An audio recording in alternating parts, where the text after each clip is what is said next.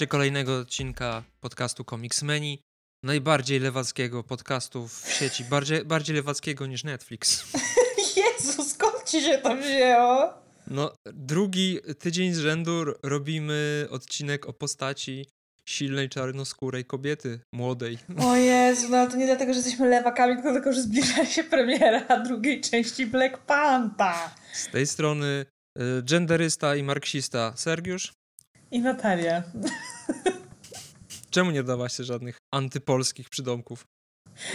Bo nie mam dzisiaj weny do takich rzeczy. Nie wiem, ty, ma, może ty mi wymyśl. Ty jesteś dobry w wymyślaniu takich rzeczy. Tak na szybko? No, ja niestety nie jestem wybitnie kreatywną osobą. Znaczy, potrafię być, jeżeli mogę posiedzieć nad czymś kilka godzin. Antykościelna, proaborcyjna Natalia. O! Pięknie, pięknie mnie podsumowałeś. Jeżeli słuchacie nas, y, prawico, to przestańcie. Jezu, nie przestań, mów takich rzeczy. No, zarażam się jeszcze jakimś, nie wiem, satanizmem na przykład. Ostatnio byliśmy na twoim organizowanym przez ciebie Halloween. Boże, jak ja widziałam, jak Pętał nas demon. pełno było w sieci właśnie komentarzy, że Halloween nie powinno się obchodzić, że to jakiś koszmar i tak dalej.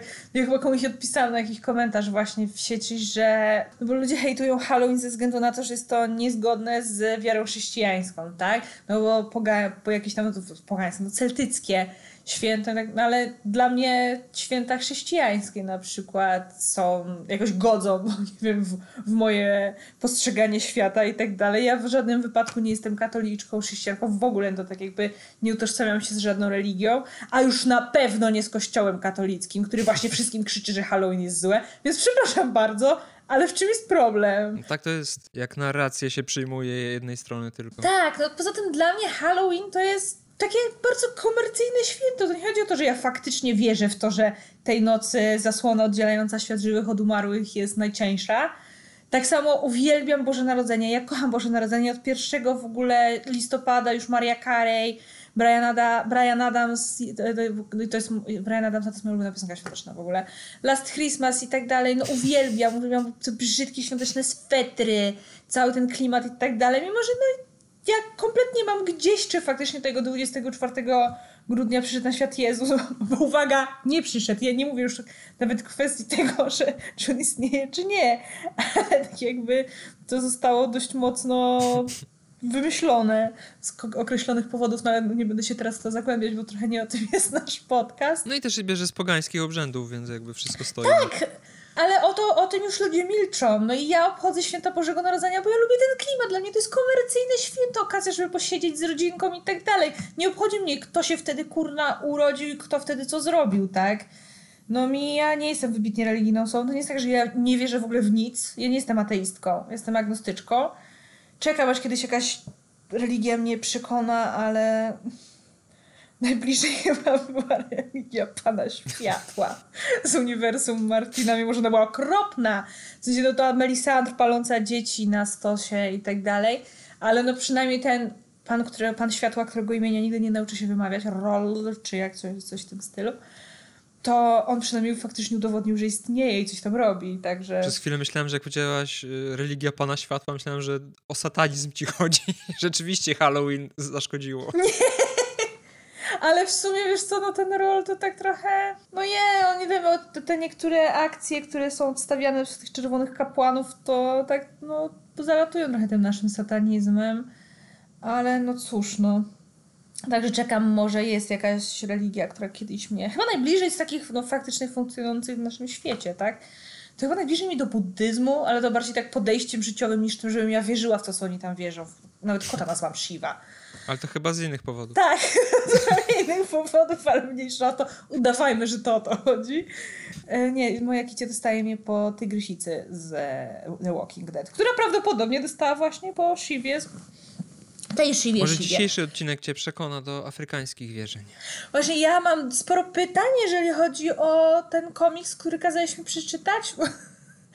W sensie on tam parokrotnie mi się zapaliła jakaś taka faktycznie lampeczka, że o, to jest ciekawe, to jest ciekawe. No, podobał mi się ten komiks. Fakt faktem, trochę jest chwilami, ma takich dziur logicznych i tak dalej, do tego przejdziemy, ale ogólnie już za, zaczyna, zaczynając, podobał mi się.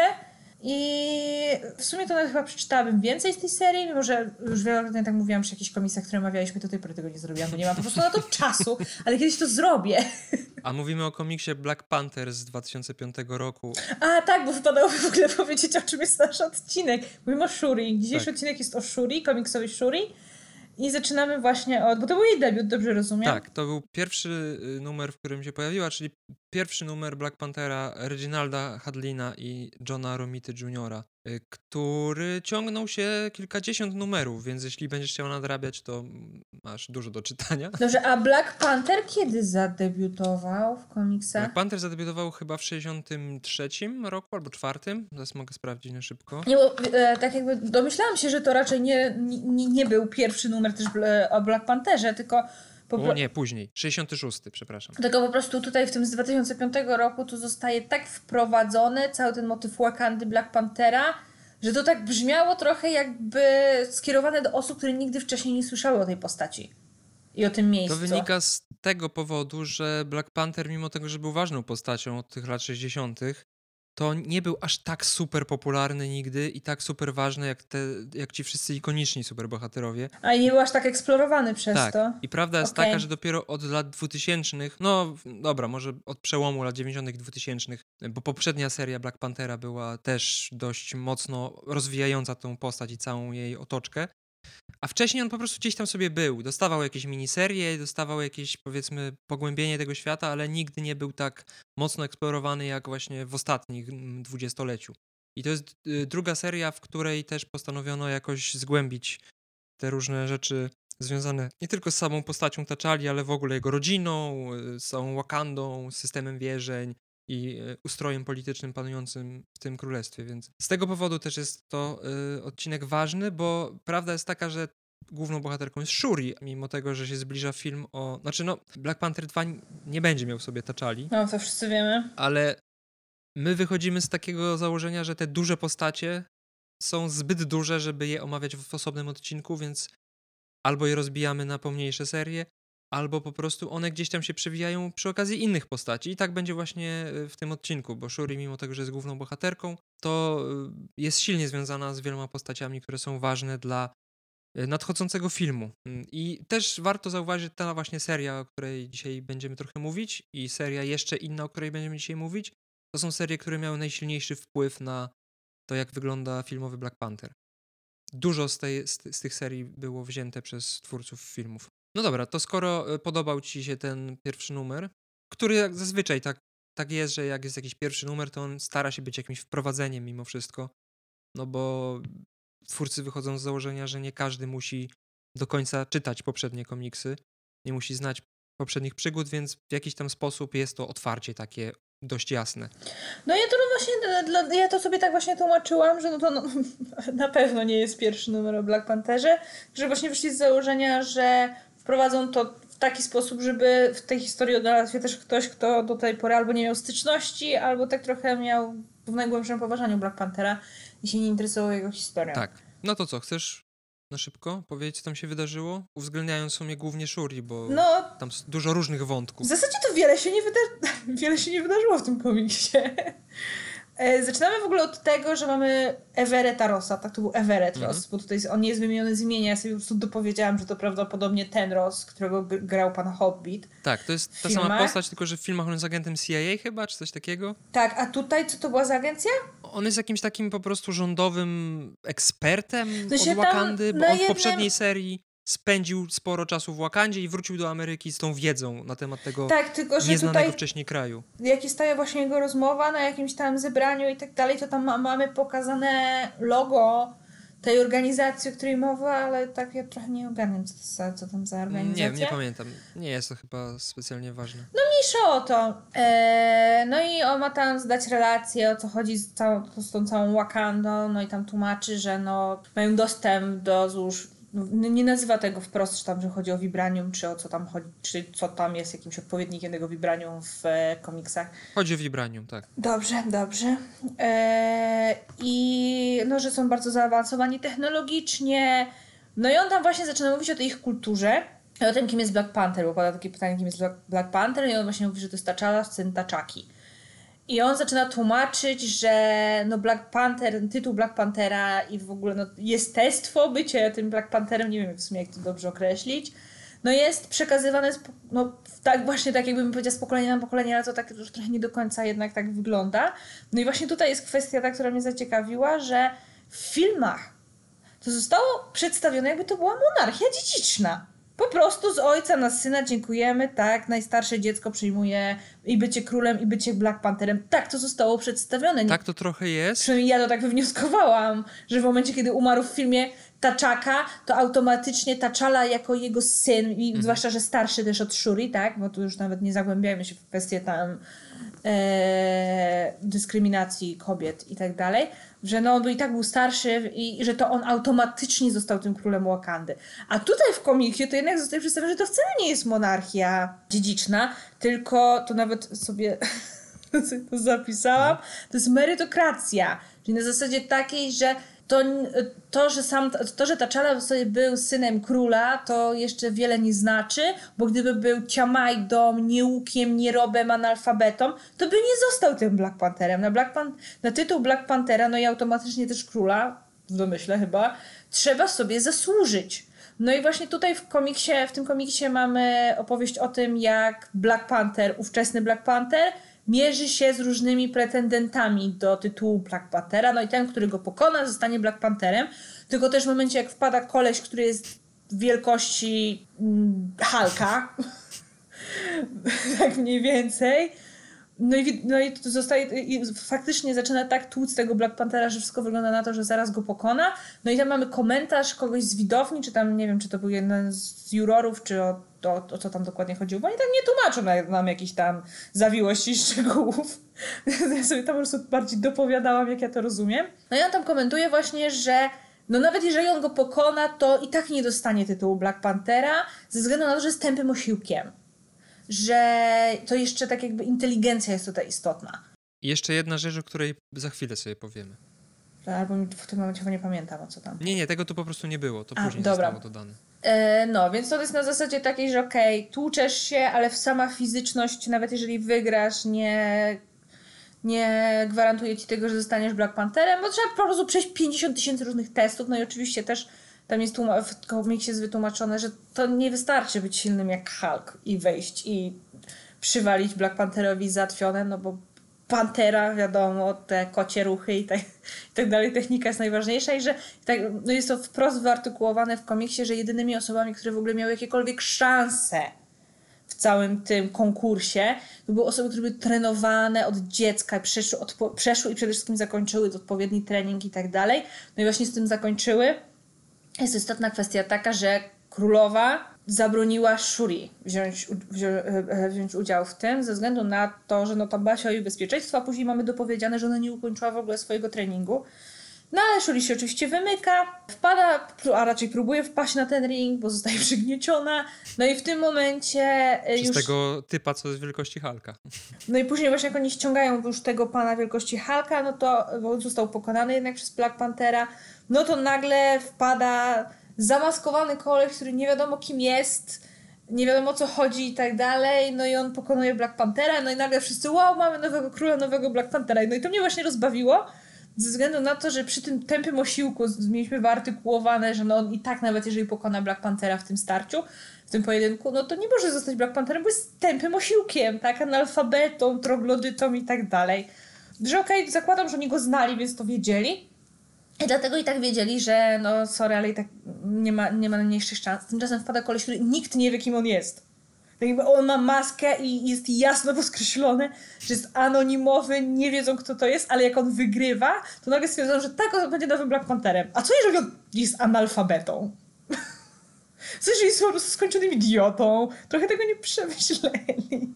No, chyba później właśnie sobie zdali sprawę, że, to, że tutaj coś, coś się nie łączy, yy, ale to za chwilę o tym. Yy, albo dobra, od razu ja, o tym powiem. No. Black Panther musi zostać wybrany, zatwierdzony jakby przez boginię Bast. Musi przejść specjalny rytuał, spotkać się z nią w wymiarze duchowym, i jeżeli ona go. Tam dosłownie ona go wącha i liże. tak to jest narysowane. Taki wielki kot duchowy wącha typa i liże go. I sprawdza w ten sposób, czy jest godny bycia Black Pantherem. No to wtedy zostaje tym Black Pantherem. Okej, okay, tylko że ja nie wiem, czy dobrze to rozumiem, że żeby w ogóle dojść do tego etapu z tym lizaniem przez kicie, przepraszam, ale bawi mnie to, to trzeba przejść właśnie te wszystkie inne pozostałe, że to, to, jest końcowy etap, czy jak to wygląda? Lizanie przez kicie to jest końcowy etap. Wcześniej trzeba no wykraść właśnie, więc... Y, zioło w kształcie serca, chronione przez czarne pantery w trudno dostępnym miejscu. No dobra, no ale też wygrać ten, wygrać ten pojedynek i wykazać się tym, że jesteś inteligentny i że faktycznie się nadajesz na bycie królem. No a tutaj oni nagle, jak przy tym osiłku im przeszkadzała, tutaj nagle oni nie wiedzą, czy ten facet jest do, dostatecznie mądry i w ogóle kim on jest, ale wszyscy happy. No to mi tak się trochę nie kleiło. No, no może, może tego dużego znali po prostu, wiedzieli, że jest pajacem. No dobra, ale właśnie tego szkoły. nie znali. I skąd oni mogli wiedzieć, czy on nie jest jeszcze głupszy od tego typowego siłka? To mi chodzi. No tak, no tego, to, to nie zostało faktycznie w żaden sposób poruszone, ale wydaje mi się, że w ogóle cała ta walka to jest tylko taki rytuał. Duży skrót myślowy i trochę głupota fabularna, no i tyle. Zdarzają się takie rzeczy.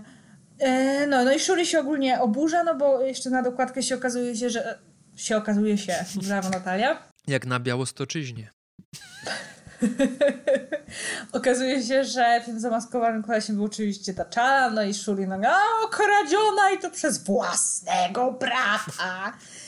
I tutaj właśnie ja trochę się pogubiłam, no bo oni na matkę Shuri mówią królowa. Mhm. Bo to jest powiedziane najpierw, się ktoś zwraca do niej królowa, za chwilę mówi Shuri mama idzie, tak? Czyli okej, okay, mama Shuri i Taczali jest królową, tak. ale w momencie, kiedy znaczy nie Taczala... ale tak. No właśnie, no bo, bo to, to, to, to, tak jakby daj mi wyartykułować całe moje pytanie i o z czym ja mam tu problem i mi wytłumaczysz. Bo w momencie, kiedy Taczala pokonuje Black Panthera, no i już ściąga tą maskę, wszyscy wiedzą, że to on, no i on pomaga Black Pantherowi wstać i zwraca się do niego w wujku. Tak, to jest jego wujek Sajan, który jest bratem Taczaki który był wcześniej Black Pantherem. Mimo tego, że wcześniej. Ja właśnie nie wiem, jak ta chronologia wygląda, bo mówiąc szczerze, nie przygotowałem się czyli... aż tak, żeby zagłębiać się w, w to, kiedy T'Challa był królem, a kiedy nie był królem. Wydaje mi się, że jak go poznajemy w tych 60 latach, jest królem Wakandy. I też. T'Challa? Tak. I też był królem Wakandy w poprzednim, w poprzedniej serii, nie, ale dobra, być może gdzieś po drodze T'Challa umarł ogólnie... i wtedy wujek automatycznie przejął jego rolę. Właśnie, bo mi chodziło, bo ja to tak bardziej zrozumiałam na zasadzie właśnie takiej, że ja próbowałam to sobie wytłumaczyć ze względu na braki w komiksie, że Taczaka był królem i po nim królem został ten wujek. I tak, dopiero tak, tak po nim kiedy, Taczala... Bo, bo Taczala był mały, kiedy ginie Taczaka w komiksach. Zabije go Claw. Tak, i że po nim zostaje właśnie tak. jego wujek i później Taczala, a że no to nie wiem, a ten wujek nie miał żony ani nic w tym stylu? No właśnie, no i w, tym momencie ma sens, żeby oni mówili do matki e, taczali królową, mimo że ona nie była w tym tak. momencie stricte królową, tak? Nie była ani nie zasiada na tronie, ani nie była żoną panującego króla, ale jest coś takiego jak królowa wdowa. No i ona tego, że nie było, tak nie było nowej królowej, a nawet, nawet. Poza, z, z, królowa, e, później z królową matką jak Taczala zostaje. Mhm królem. Żeby być królową matką, no to najpierw twój syn albo córka muszą zasiąść na tronie. Tak, ale tak jak mówiłem wcześniej, Taczala był już królem, więc tutaj jest jakaś niekonsekwencja w tym Dobra, no ale... Nie wiem, o co tam chodziło dokładnie. Nie, nie, nie przygotowałem się pod tym kątem. No, ale no, nawet w sumie nawet jakby ten nowy król, ten wujek miał żonę, no to i tak matka Taczali zawsze już by pozostała królową wdową, tak? No na przykład jak król, król Elka, świętej pamięci już, Elka była królową, to jej matka wciąż mhm. też była królową, tylko ona była po prostu królową wdową. Okay. No i król. No ja się nie znam tych tytułach, to jest dla mnie zawsze skomplikowane. Znaczy ja, wiesz co, ja się nigdy nie, nie interesowałam jakoś za bardzo w ogóle monarchią u nas, ale więc ja sobie to bardziej tak przykładam, jak to było Martina. Tak myślałem. jak Cersei była, jak się zmieniały tytuły Cersei Lannister. W sumie też całą tą chyba wiedzę posiadam z Gry właśnie. Ale no ja muszę się bardziej w to zagłębić, bo mnie ciekawią w sumie takie kwestie. Yy, już nawet nie tyle w Westeros, co, co w ogóle w naszym realnym świecie. To jest bardzo ciekawa kwestia, mimo że ja, uważam, że monarchia w, w XXI wieku to jest po prostu jakiś, jakiś absurd. To prawda. No, ale jeszcze właśnie kwestia, która mnie ciekawi, no ten, ten ich cholerny ustrój, czyli jak to w takim razie wygląda. Ja chcę to wiedzieć. No teoretycznie jest tak, jak było to powiedziane w filmach, bo w filmach też... Znaczy w no nie jest to monarchia dziedziczna. No tak, nie jest ale tak była, był ten rytuał. Taczala musiał pokonać pretendentów do tronu. Dobrze, tak, tylko że to było bardziej na zasadzie, że ja, przynajmniej nie wiem, może ja źle zrozumiałam ten film. Istnieje taka szansa oczywiście, tak? Ja, no, abstrahując już od tego, że ja przede wszystkim to się w tym przypadku opieram na Civil War, gdzie on automatycznie zwraca się do niego Your Highness. I że on jest królem teraz Wakandy. To o to mi tak, chodziło. Chyba, później, dopiero później chyba Black... akcja Black Panthera dzie dzieje się częściowo między... Nie ona, nie, ona się dzieje tuż po Civil tuż War. Po Civil no i tam faktycznie jest przedstawione, no, że on tak jakby, że oficjalnie, żeby była koronacja, żeby zasiadł na tym tronie, no to on musi po pokonać tam innych, przejść cały ten rytuał i tak dalej. Tylko, że właśnie przez to, jak to było przedstawione w Civil War, to ja to bardziej zrozumiałam na zasadzie takiej, że on bronił tego tytułu. Mhm. Nie, że on po prostu było kilku równych pretendentów. Typu na przykład, że Mbaku i T'Challa mieli dokładnie, startowali z dokładnie tego samego poziomu, tak jak ja to rozumiem w komiksach. Tylko, że w serialu, to było, w, filmach to było na zasadzie takiej, że z racji tego, że T'Challa był synem e, Taczaki, no to on automatycznie był tak jakby pierwszy w kolejce do dziedziczenia tego tronu, ale musiał jednak udowodnić, że jest faktycznie go godzien. To trochę jest, to jest zupełnie inna narracja, inny środek ciężkości w tym momencie. Czy mi się wydaje, że ten pierwszy numer to on jest tak trochę właśnie nieprzemyślany. No, że oni chyba totalnie nie ogarniali, co... bo faktycznie ten Ross wprost, on wprost wyartykułował, że to jest bardziej, me... że niby mają monarchię, ale to jest bardziej merytokracja, a nie coś takiego, jak jest w Anglii. To jest dokładnie tak napisane. Ale merytokracja nie jest z założenia ustrojem, tak? Więc dlatego mnie ciekawi, jaki oni mają ten ustrój. To chyba w domyśle jest coś w stylu, jeżeli jesteś faktycznie Black... No bo Wakanda jest krajem wyznaniowym, jakby nie patrzeć. Już przez samo to, że... Tak, on tam nawet właśnie zresztą Ross też w komiksie właśnie tam fajnie to powiedział, że bycie Black Pantherem to jest jak bycie e, królem, prezydentem, papieżem, tak. tak. Więc Wakandczycy wychodzą chyba z założenia, że jeżeli ktoś faktycznie jest godzien bycia Black Pantherem, to bogini Bast i tak go już wcześniej wybrała, więc on i tak przejdzie te wszystkie rytuały. To chyba jest na tej zasadzie bardziej. Tak, tylko że w serialu, to, w film, w serialu, w serialu Boże Natalia, bez spokój. No, MCU to już trochę jak serial. No, kinowy Ma więcej serial. odcinków niż nie jeden serial, tak? E, że w filmie, no to jednak fakt, że on był synem poprzedniego króla, dawał mu bardzo duże fory i ustawiał go jako pierwszego w kolejce. Co no jednak jasno wskazuje w takim razie na dziedziczność jakąś tam, ograniczoną owszem.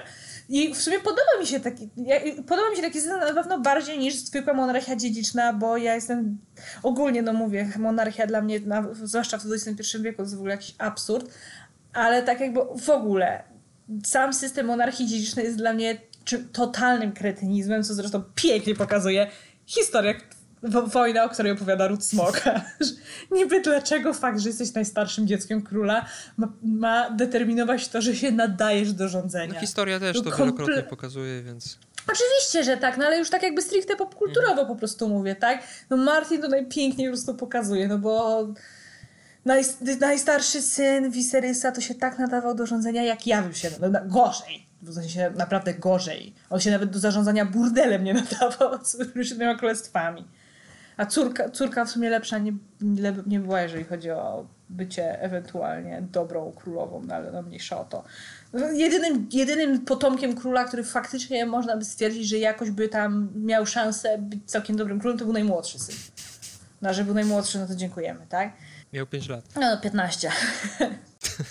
to, to, i tak dużo mówi o innych e, kandydatach. To, to, to, już jest ta lepsza wersja, że okej, okay, z jednej strony to niby z racji tego, że jesteś tam synem króla, więc prawdopodobnie on cię wychowywał na bycie swoim następcą, tak? Że obserwowały się co twój ojciec robił jako król, no, mogłeś się od niego wiele nauczyć i tak dalej. Ja, no ma to jakiś tam powiedzmy sens, ale jednak, sorry, sam fakt, że jesteś synem tego króla jeszcze o niczym większym, no, może nie o niczym nie świadczy, ale jednak jeszcze nie daje ci stuprocentowej pewności, że ty zostaniesz jego następcą, tylko że musisz jeszcze udowodnić faktycznie, że jesteś godzien tego. No i tutaj trochę tak jest. I ta merytokracja nie jest, ona jest taka trochę pozorna, bo tak naprawdę jak się patrzy na rodowód poprzednich władców Wakandy... To wyglądało to... jakby było dziedziczne. Tak.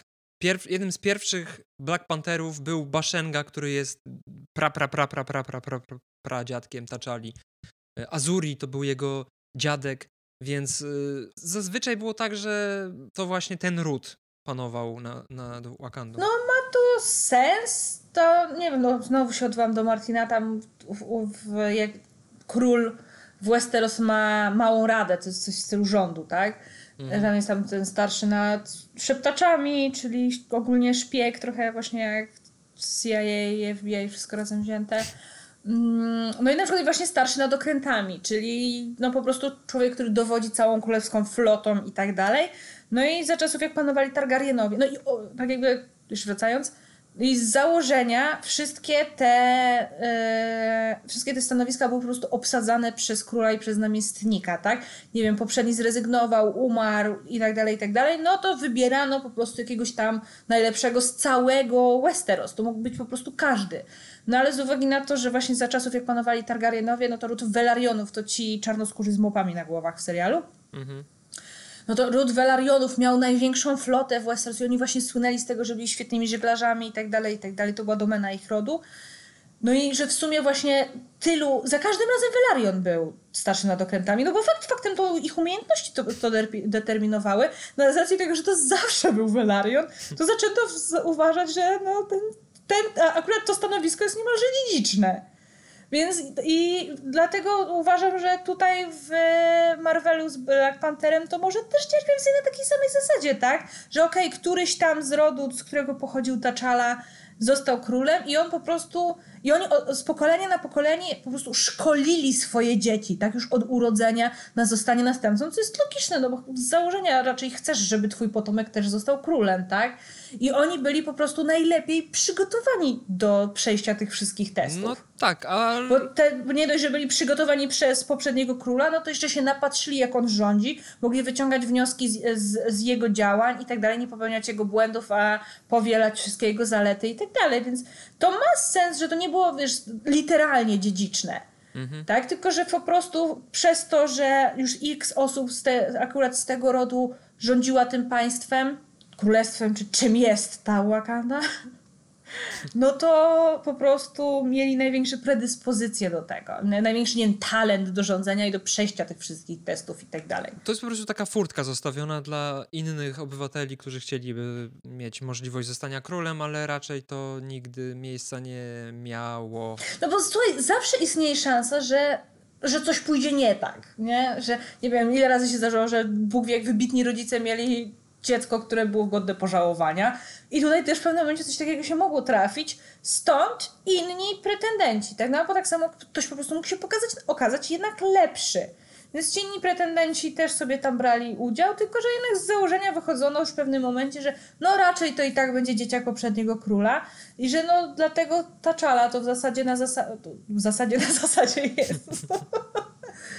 że no ta czala to tak jakby bardziej już bronił tego tytułu niż o niego walczył tu jest chyba właśnie tak, jak ty mówisz. No. Chociaż z tego, co pamiętam, była opcja, że Killmonger przejął władzę nad Wakandą, tylko ja nie pamiętam teraz szczegółów, jak to wyglądało, więc nie wiem, czy ten rytuał nie jest w tym komiksie po to wsadzony, żeby wytłumaczyć to, w jaki sposób Killmonger przejął władzę.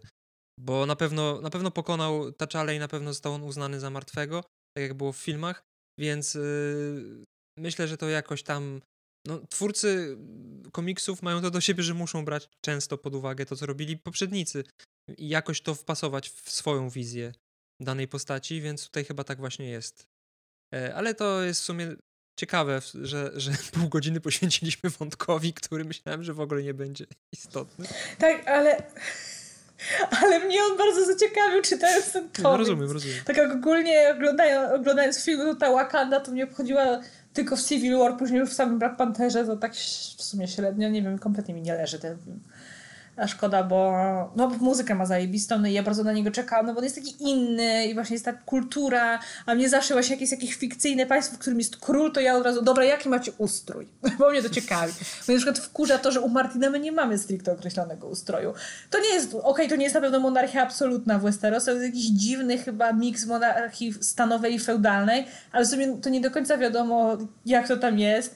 To pra system prawny to jest w ogóle jeden wielki burdel, i właśnie fani się y, od lat już kłócą, które właśnie w Rodzie Smoka, w historii, no, y, która się rozgrywa w Rodzie Smoka, która była też w książkach, Także, które stronnictwo faktycznie miało rację, kto powinien siedzieć na żelaznym tronie. I tak ostatecznie to ja doszłam do wniosku, że tam jest taki właśnie burdel, jeżeli chodzi o system prawny, prawo dziedziczenia, w ogóle ustrój i tak dalej, że nie ma założenia, że Martin w ogóle tego nie przemyślał, on w ogóle totalnie to olał. Jakie no jakoś tam było, nie interesujcie się, bo koci mordy dostaniecie, a my się od lat po prostu kłócimy między sobą. Ciekawe, że takie kłótnie dotyczą też Wakandy. Jeżeli interesuje cię tak bardzo Wakanda jako Wakanda, to tylko dodam, że Black Panther jest y, królem, znaczy T'Challa jest królem, który y, popchnął bardzo do przodu technologicznie ten kraj.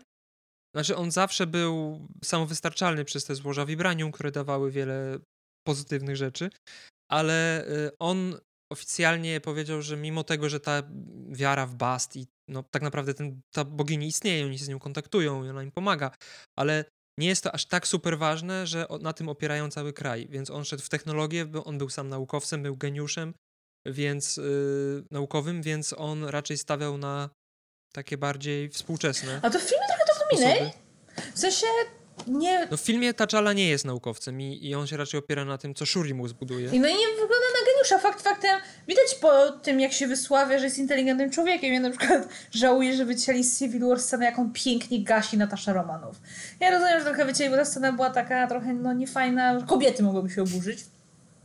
No bo ona wyszła trochę na idiotkę w tej scenie. Ale pięknie ją zgasił. Mi się podoba ta scena. Więc T'Challa jest naukowcem przede wszystkim i on trochę potępia te takie wierzenia bardzo związane z rytuałami, rytuałami różnymi. W sensie nie chce państwa kościelnego. No, tak, i on ogólnie zreformował bardzo y, Wakandę, bo na przykład Dora... Oświecony człowiek, szanuję. Dora Milarze, y, one miały być według tej tradycji Wakandy potencjalnymi żonami Black Panthera. One były jego ochroniarkami. A, a ja myślałam, że... Ale trochę a, takim haremem jakby. O no Jezu. i on jako jeden z pierwszych... Znaczy, z tego królowie chyba nie korzystali w taki sposób, nie jakby mogli, ale T'Challa jako pierwszy powiedział, kończymy z tą tradycją, nie, nie jesteście żadnymi moimi żonami, jesteście po prostu moimi pracownicami jakby, nie? Ale właśnie na przykład w Black Pantherze też mnie zastanawiała ta kwestia, że, bo ja z założenia, mhm. jak one się pojawiły właśnie te Dora Milarze w Civil War, no to ja to odbierałam bardziej tak, że one działały trochę jak Gwardia Królewska właśnie mhm. w Westeros. Czyli, że one miały z założenia chronić króla, to było ich podstawowy tak. cel tak. życiowy, jakkolwiek okropnie by to nie brzmiało, i że tak jakby one też musiały, nie wiem, składać jakieś tam przysięgi na zasadzie takiej jak warciści królewscy, czyli nie tak. możesz mieć rodziny i tak dalej, no bo król ma być najważniejszą osobą w twoim życiu. Nie może być czego, nic, co tak jakby bałaby, ba, bały się poświęcić, żeby ratować króla, a tutaj przecież ta jak okoje miała męża. I okej, okay, ona miała takie podejście, co walna nawet do niego ten tekst, że dla Wakandy by go mhm. zabiła ale nie każda byłaby gotowa coś takiego, e, coś takiego zrobić. Więc to mnie też ciekawi, że to jest, na ile ja uważam, że system Westeros właśnie z tymi gwardzistami królewskimi był bestialski, w ogóle bycie gwardzistą królewskim to był koszmar, bo jak się królowi odkleiło, to czego by się nie zrobiło, to i tak miało się przerąbane. Ale miało to jakiś tam sens, że oni nie powinni mieć rodzin i tak dalej, nie powinni mieć bliskich osób, bo jednak mają jak przyjdzie co do czego, to mają zabić albo oddać swoje życie za króla.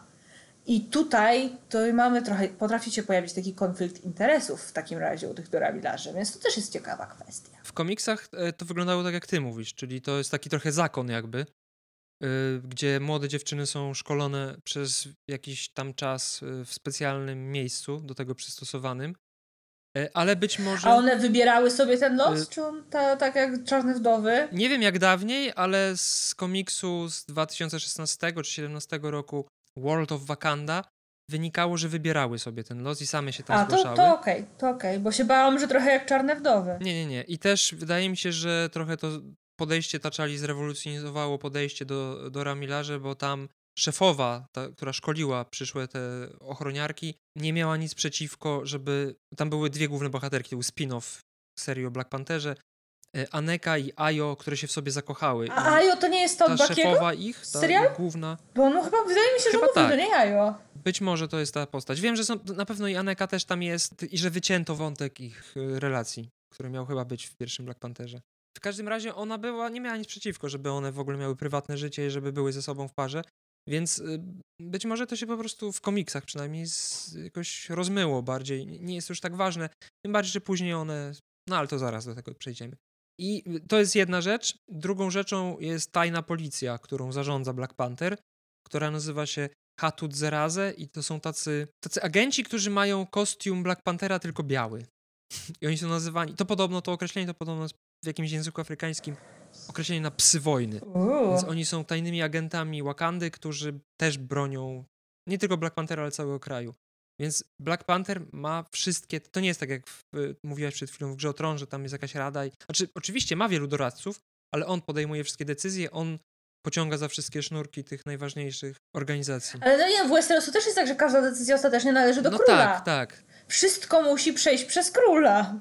Żeby było jasne. To nie ma samowolki. Ale jednak z tego co pamiętam, ci ludzie mieli jakiś tam wpływ z, tych, z tej rady. No tak, wiesz, to też zależało od króla, tak, no na przykład Robert, ten co był na początku gry o Tron królem, on tak naprawdę miał w najgłębszym poważaniu rządzenie i on twierdził, że dobra, namiestnik wszystko załatwi, tak, no i namiestnik, nie wiem, pod nieobecność króla, czy za pozwoleniem króla, mógł podejmować decyzje w imieniu króla, on przema mógł przemawiać głosem króla, tak, więc Ned Stark sobie tam mógł wskazywać nawet ludzi na śmierć, bez wiedzy Roberta, bo Ro Robert po prostu mu, mu to umożliwił. Ale w założeniu jednak, jeżeli chodziło właśnie o jakieś takie poważniejsze kwestie, nie, nie wiem, ile pieniędzy wydamy na turniej, co na przykład Littlefinger sam sobie decydował i dlatego wyszło jak wyszło, że się zadłużyli u Lannisterów, że no jednak tak o, ostateczne decyzje powinny należeć do króla. Tylko, że no wiesz, no jeden król bardziej się interesował swoimi obowiązkami, inny stwierdzał, dobra, rób ta se co chce ta. No i jak mieli wtedy pozwolenie od króla na to, no to okej. Okay. No to w, przynajmniej według komiksów, i też nie wszystkich, do pewnego momentu y, władzę w Wakandzie poza T'Challą mieli jego bliscy. W sensie jego matka, Ramonda i właśnie wspomniany wcześniej Sajan, wujek. A tak poza tym to raczej, raczej od T'Challi wszystko zależało. A, i to też jest ważne skoro mówimy o Shuri, która jest główną bohaterką, minęło 40 minut, a jeszcze w sumie o niej nic nie powiedzieliśmy. E, ona nie jest y, dzieckiem z tej samej matki, to, co Taczala. Taczaka miał wcześniej inną żonę, która zmarła przy porodzie i ożenił się ponownie z Ramondą, która urodziła Shuri, więc oni... Jak się nazywa takie rodzeństwo? Przybrane? Nie. Przyrodnie. Przyrodnie, o. Więc oni są przyrodnim Aha, rodzeństwem. W komiksach. Tak, bo w filmach miała normalnie mama była matką, to czali, nie? Tak, tak, tak. Okej. Okay. Y, to nie wiem, czy coś jeszcze w tym komiksie się wydarzyło, bo ja już tak bardzo dobrze go nie pamiętam. Nie no, wydarzyło się, no bo na koniec się pojawia Claw. A, no tak, i cała ta intryga. Tak, bo no tak, przecież tak, właśnie ta pani z tej organizacji, której nazwy nie znam, y, która rozmawiała z Rosem, no to ona właśnie stwierdziła, że muszą być militarnie przygotowani na starcie z Wakandą. No i ten Ross zaczęli tam tłumaczyć, że przecież oni nigdy nikogo nie najechali i jedyne, jedyne sytuacje, w których wykorzystywali swoją militarną potęgę, to było kiedy bronili własnych granic. Mhm. No ona wtedy właśnie tam powiedziała, ja początkowo myślałam, że oni faktycznie chcą się rzucić na tę łakanę takie o, typowe amerykańskie podejście, zaatakujmy ich zanim oni zaatakują nas. No ale ona tak jakby jednak to przedstawiła na zasadzie takiej, że muszą być jednak przygotowani na coś takiego, na taką ewentualność. To jest no, mądrym zagraniem, no nie oszukujmy no tak. się. Ale to jest ważne, co powiedziałaś właśnie, że oni nigdy nie atakowali i że walczyli tylko, żeby się bronić. Wakanda jest dość dumnym narodem i bardzo się szczyci tym, że przez tysiące lat nie została przez nikogo nigdy podbita, więc mhm. tutaj ten wątek inwazji, który się pojawia pod koniec tego numeru jest dość ważny. To w, w filmach też było mówione. No i właśnie e, tam Ross coś tam zaczyna, mówi, że okej, okay, no to niby nie jest jego działka, ale coś tam i ona właśnie powiedziała, że owszem, to nie jest twoja działka. A, bo on nam powiedział, że przecież e, no, mamy 50 tysięcy innych kwestii, którymi musimy się zajmować i czy my w ogóle mamy taką możliwość, żeby się uzbroić militarnie przeciwko Wakandzie. No i ona tam właśnie powiedziała, że no masz rację, to nie jest twoja działka, a po drugie, no jest to na tyle wyjątkowe zagrożenie ewentualne, że, pot że potrzeba do tego wyjątkowych osób. No i w tym momencie pojawia się Close, właśnie jakimś kolesie, no miałam właśnie później zapytać, kto to jest, i oni idą do domu publicznego, to był dom publiczny, prawda? Tak.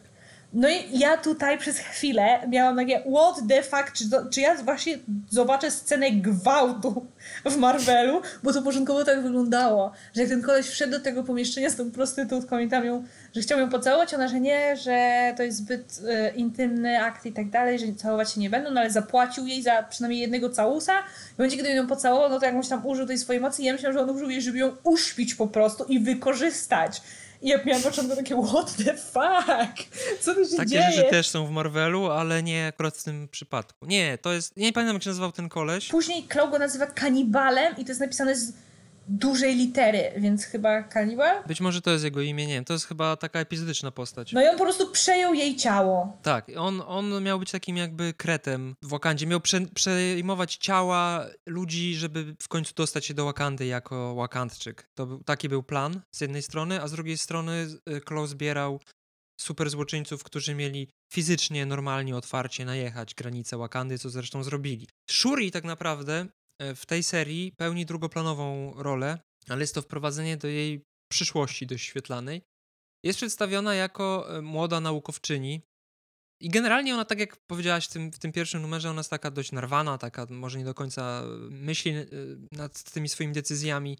Chciałaby więcej niż może, i żyje w cieniu starszego brata. Ty jesteś chyba siostrą Te. młodszą, nie? Czy to jest popularny ten y, motyw? Bo, znaczy w sensie, to jest popularny motyw. Czy to jest w twoim życiu rzeczywiście z, zauważalne? Czy, czy, czy miałaś jakieś takie... O, u mnie to jest jeszcze bardziej skomplikowana kwestia. Ja to nazywam syndromem gorszego dziecka, dlatego kocham Lokiego, bo się z nim utożsamiam.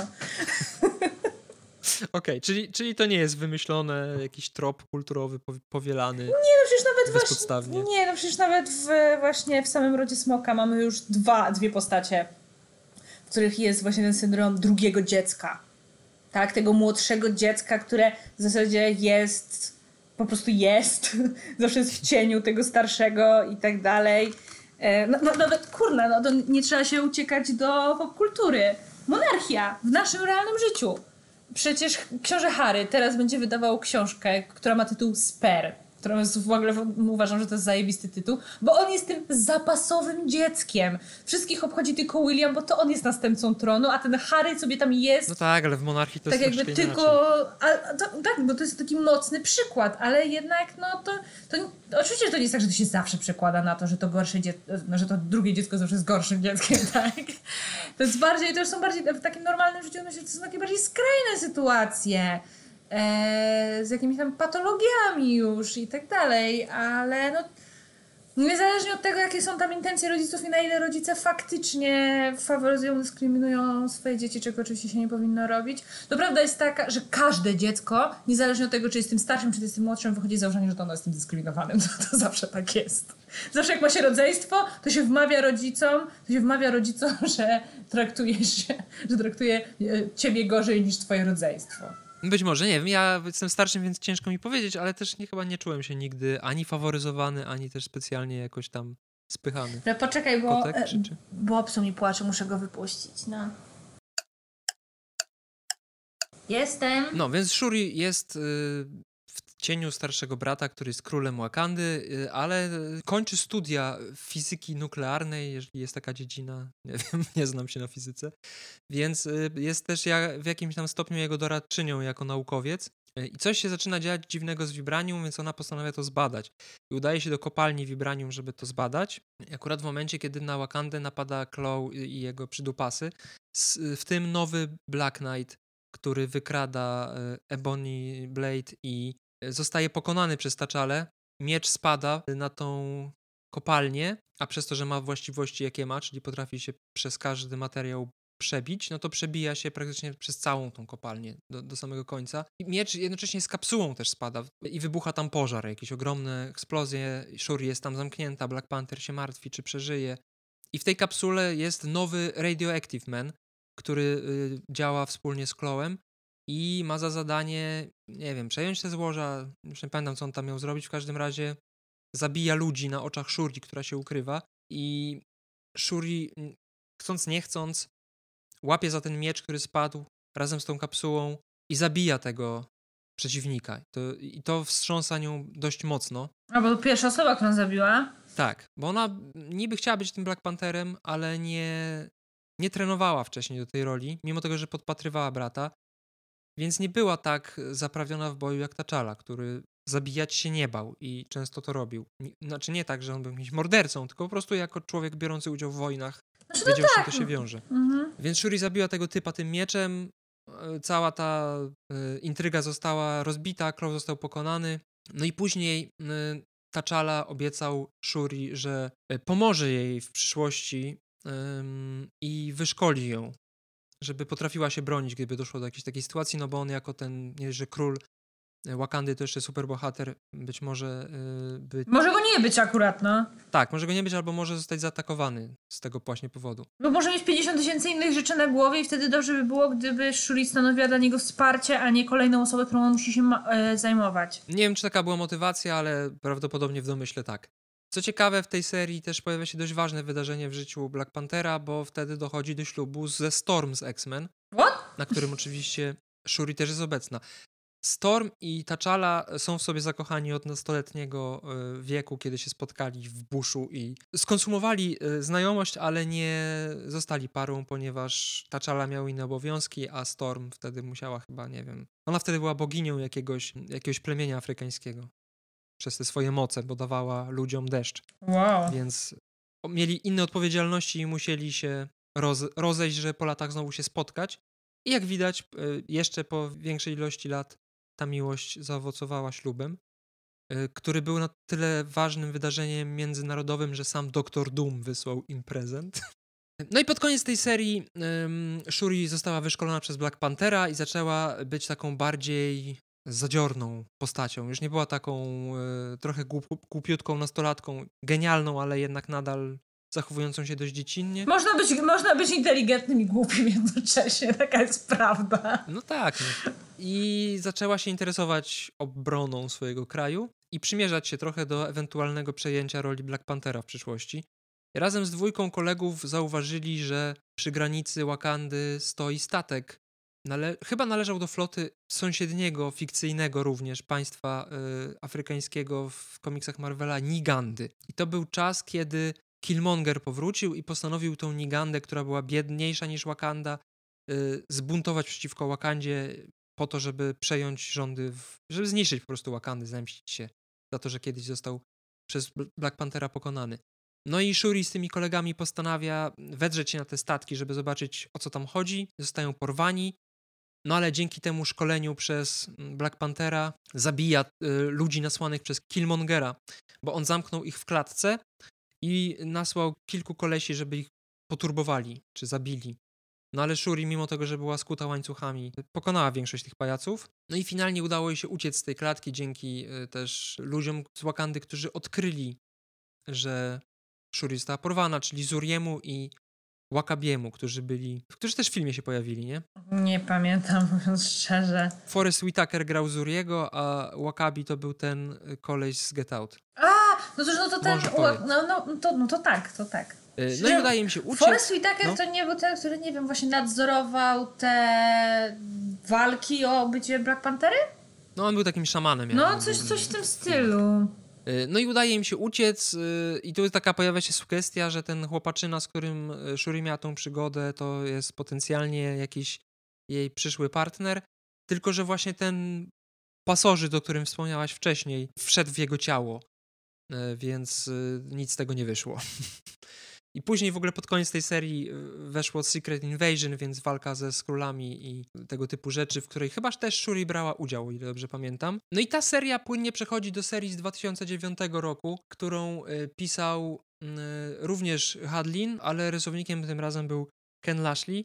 I w tej serii, która zaczyna się dość wstrząsająco, dochodzi do sytuacji, w której T'Challa zostaje wyeliminowany z życia Wakandy, ponieważ odwiedza Neymora, O! odpowiada na jego zaproszenie. I Neymar proponuje mu, żeby dołączył do takiej nowej grupy superzłoczyńców, która nazywa się Kabal. Super złoczyńców? Tak.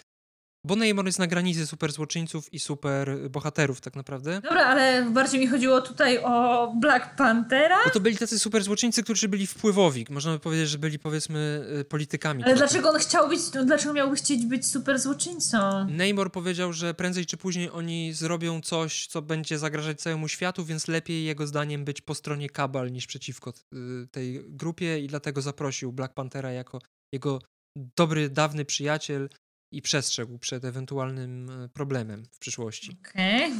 No i z tego spotkania y, T'Challa wrócił ledwo żywy. Był bardzo ciężko poparzony i w- zapadł w śpiączkę. I, tak naprawdę przy życiu trzymało go tylko to, że Wakanda miała zajebistą technologię i medycynę, więc wsadzili go w taką tubę i podtrzymywali przy życiu i próbowali zregenerować. Za atakiem stał tak naprawdę doktor Doom, który zastawił pułapkę na T'Challę chciał go zabić. Stąd były podejrzenia, że się pojawi Doktor Doom w drugim Black Panther? Tak, ale to, to za chwilę też do tego przejdziemy dlaczego. Więc y, panika nastała w Wakandzie. Kto teraz powinien przejąć rządy? Kto będzie królem? No, jest nowa królowa, czyli Storm, która jest żoną Taczali. Jest królowa matka, czyli Ramonda. Jest Sayan, który był Black Pantherem, ale jest też Shuri, która bardzo y, chciała wcześniej być Black Pantherem. Wszyscy się skłaniają ku temu, żeby Storm została nową królową, no ale ona mówi, że nie jest Wakandką, więc nie bardzo. I ona jakby decyduje Wakandko? o tym- Nie. Ty- Łatkan- Nie wiem. Czy, no, ciekawa jestem, jak to się powinno odmieniać. Czy mamy, jeżeli mamy wśród e, słuchaczy jakiegoś lingwistę, który zechce rozwiać nasze wątpliwości, to bardzo prosimy o informację. Tak, przyda się na przyszłość.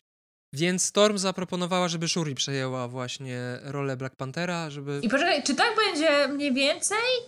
Czy ta kwestia będzie poruszona w drugiej części filmowej? Bo mam wrażenie, że powinna. Tylko, że Storm powinni zastąpić Nakiją w takim wypadku. Myślę, że no, że któraś właśnie jest, no tak, no skoro Nakia była Love jego dziewczyną, no to tak, tak. E, No i decyzja zapada, Shuri zostaje następczynią swojego brata, przechodzi ten rytuał, o którym wcześniej wspominałem, musi znaleźć to miejsce, gdzie są te magiczne zioła. Zostać policzona przez przez. Kicie. Tak, spotyka się z Kicią, Przepraszam, bawi mnie to strasznie. no ale Kicia mówi, jesteś tak arogancka i tak bardzo zazdrosna byłaś przez te lata o swojego brata, że nie zasługujesz na bycie Black Pantherem, wypierdalaj. What? Ale Co ty mówisz? Tak, no i zdruzgotana Shuri wraca z tego astral plane, jak to się po polsku nazywa? A skąd ja mam wiedzieć? Domeny y, astralnej i mówi, że ta bogini ją olała i że nic z tego nie będzie. Ale co ciekawe, ona przeżyła to spotkanie z Bast, bo ogólnie jest tak, że jeżeli Bast cię odtrąci, to cię zjada i umierasz. Co ty, co A ty ona robisz? przeżyła. Więc y, nie pamiętam, czy to był Zuri, czy ktoś inny, ale doszło do y, takiej konkluzji. Nie, to był chyba czarownik y, Załawari, który y, powiedział, że skoro tak się stało, to znaczy, że Bast ma jakiś w tym cel ukryty, a ten czarownik zjawił się dlatego, że był świadkiem powtórnego przyjścia takiej istoty, która nazywa się Morlun. To jest tak jakby wampir, tylko nie żywiący się krwią, a mocami totemicznymi. Bo w pewnym momencie, na przełomie lat 90. i 2000 w y, komiksie o Spider-Manie Michael Straczyński wprowadził taką sugestię, że Spider-Man tak naprawdę nie został ugryziony przez pająka z radioaktywnymi mocami, tylko to były działania prastarej siły związanej z pajęczym bogiem, What? który wybrał Petera Parkera, żeby był jego jakby awatarem. Jest, nie, proszę, nie. Po swoją drogą, Black Panther też jest awatarem Bast na Ziemi, tak samo jak Moon Knight awatarem Konshu. I A to nie wiedziałam, że to, na tak, że to działa na takiej samej zasadzie z Basti, jak skończył. Ciekawe. No i właśnie e, Straczyński stwierdził, że taką teorię sobie wymyśli, że superbohaterowie ogólnie są wcieleniami jakichś pradawnych sił. No a przepraszam, dobra, no a Tony Stark? On No, był Tony Stark bohaterem, a. a on tak jakby... Znaczy tam też wchodziło takie bardziej filozoficzno, fil, takie filozoficzne ujęcie tego, że to są takie archetypy jakby, nie? I tam zostało jasno, jasno podzielone, że mutanci walczą z mutantami, ci supergeniusze walczą z supergeniuszami, a na przykład Spider-Man walczy z typami, którzy przebierają się za zwierzęta. No, coś w tym jest. Więc oni są jakby też tymi nieświadomymi awatarami sił pradawnych, które gdzieś tam w innych wymiarach drzemią. No i pojawił się ten Morlun, który żywił się tymi siłami, którymi dysponu- dysponują superbohaterowie. Morlun jest przeciwnikiem Spidermana, został pokonany, ale tutaj w tym komiksie powrócił i postanowił pojawić się w Wakandzie, bo został wywołany tam przez jedno z plemion. Yy, I postanowił żywić się tymi właśnie wyznawcami tych różnych plemion. Zabił wtedy właśnie podczas tego ataku między innymi Wakabiego, zabił Zuriego yy, i zabił też Mbaku, który był Man-Apem, czyli no, wcieleniem boga białego goryla. No i Shuri, mimo tego, że została odtrącona przez Bast, stwierdziła, że jebać to, dawajcie ten kostium, bronię Wakandy jako Black Panther. No i rzeczywiście stoczyła walkę z Morlunem, którego udało się finalnie pokonać dzięki czarom y, tego czarnoksiężnika i została też królową, mimo tego, że nie przeszła tego rytuału tak, jak powinna przejść. I stwierdziła, że e, rozpocznie prywatne śledztwo w sprawie tego, kto zaatakował Taczale, no bo nikt nie wiedział, że to był doktor Doom. On jakby zapadł w śpiączkę i żadnych informacji nie dało się odtworzyć z, z Queen Jetta, którym polecieli na to spotkanie, więc zebrała taką grupę swoich pomocników, którzy stworzyli dla niej różne gadżety i ona była takim bardziej technologicznym Black Pantherem, czyli trochę to, co jest w filmach teraz, nie? Że miała właśnie jakieś kuleczki takie, Mhm. którymi rzucała, jakieś różne gadżety. Miała ucho zawsze i tam jej e, pomagali e, ludzie nadzorujący jakieś satelity, nie satelity. Tak, taką, byli taką żywą, sztuczną inteligencją dla Shuri, ale jednocześnie odbyła też podróż jako nowa królowa po świecie i na przykład spotkała się z Barackiem Obamą, O Boże. co też moim zdaniem było dość ważne dla czarnoskórych czytelników. W tym okresie on właśnie był prezydentem USA, więc to było chyba takie mocne pokazanie, że czarnoskóra superbohaterka królowa spotyka się z czarnoskórym, pierwszym czarnoskórym prezydentem USA. I podczas jej nieobecności dochodzi do y, zburzenia tego pokoju wakandzkiego, który do tej pory był. Pojawia się grupa Desturi, ludzi, którzy e, są niezadowoleni z tego, co dzieje się w Wakandzie, niezadowoleni są z tego, że Shuri została Black Pantherem, e, z tego, że królowa jest y, mutantką i jeszcze nie pochodzi z Wakandy do tego, nazywają ją czarownicą i ogólnie tam knują taką intrygę, która ma doprowadzić do przejęcia rządu, co zresztą się później udaje. E, I co ciekawe, robią to bezkrwawo. O. E, W tym czasie Shuri kontynuuje to śledztwo, kontaktuje się w tej sprawie nawet z Reedem Richardsem, który jak się okazuje jest jej dobrym znajomym jako naukow, naukowiec. No i udaje się też spotkać z Neymorem, który był ostatnią osobą, która widziała, e, przynajmniej tak się wydaje wszystkim w rodzinie królewskiej, która widziała Taczale. Ale przez to, że jest taka dość y, nieopanowana, no to postanawia tego Neymora zaatakować i dochodzi do walki. W tym celu przywdziała taką specjalną zbroję, którą te- ten jej team stworzył, żeby miała jakiekolwiek szanse z Neymorem. No i nawet całkiem jej się nawet udaje go, y, odciągając od wody, poturbować, no ale finalnie Neymor wpada w szał i chce ją zabić. Y, Ale pojawiają się członkowie Fantastic Four, którzy mówią, że to w ogóle się uspokójcie, ponieważ za całą tą aferą stoi Doktor Doom, który wykorzystał tych desturi po to, że- żeby zdestabilizować y, Wakandę i dorwać się do złóż Vibranium, bo tak naprawdę o to mu chodziło. On ustawił tych y, desturi, specjalnie ich opłacał, specjalnie im pomagał, żeby zrobić zamieszanie w kraju, po to, żeby łat, w łatwy sposób później wejść sobie do Wakandy i po prostu wziąć Vibranium, wszystkie złoża, jakie, jakie ten kraj miał. No i to prowadzi do komiksu z roku 2010 pod tytułem Doom War, za który odpowiada y, Jonathan Maberry, który przejął pod koniec tą serię Black Panthera, y, a rysunki robił Scott Eaton. I w tej y, serii jesteśmy po prostu świadkami walki Wakandczyków z doktorem Doomem, bo Black Panther już wraca do, do sił, tłumaczy, że, że faktycznie Doom y, stał za tym wszystkim, ale nie chce być królem. Zostawia i miano Black Panthera, i rolę króla, znaczy królowej w sumie, Shuri.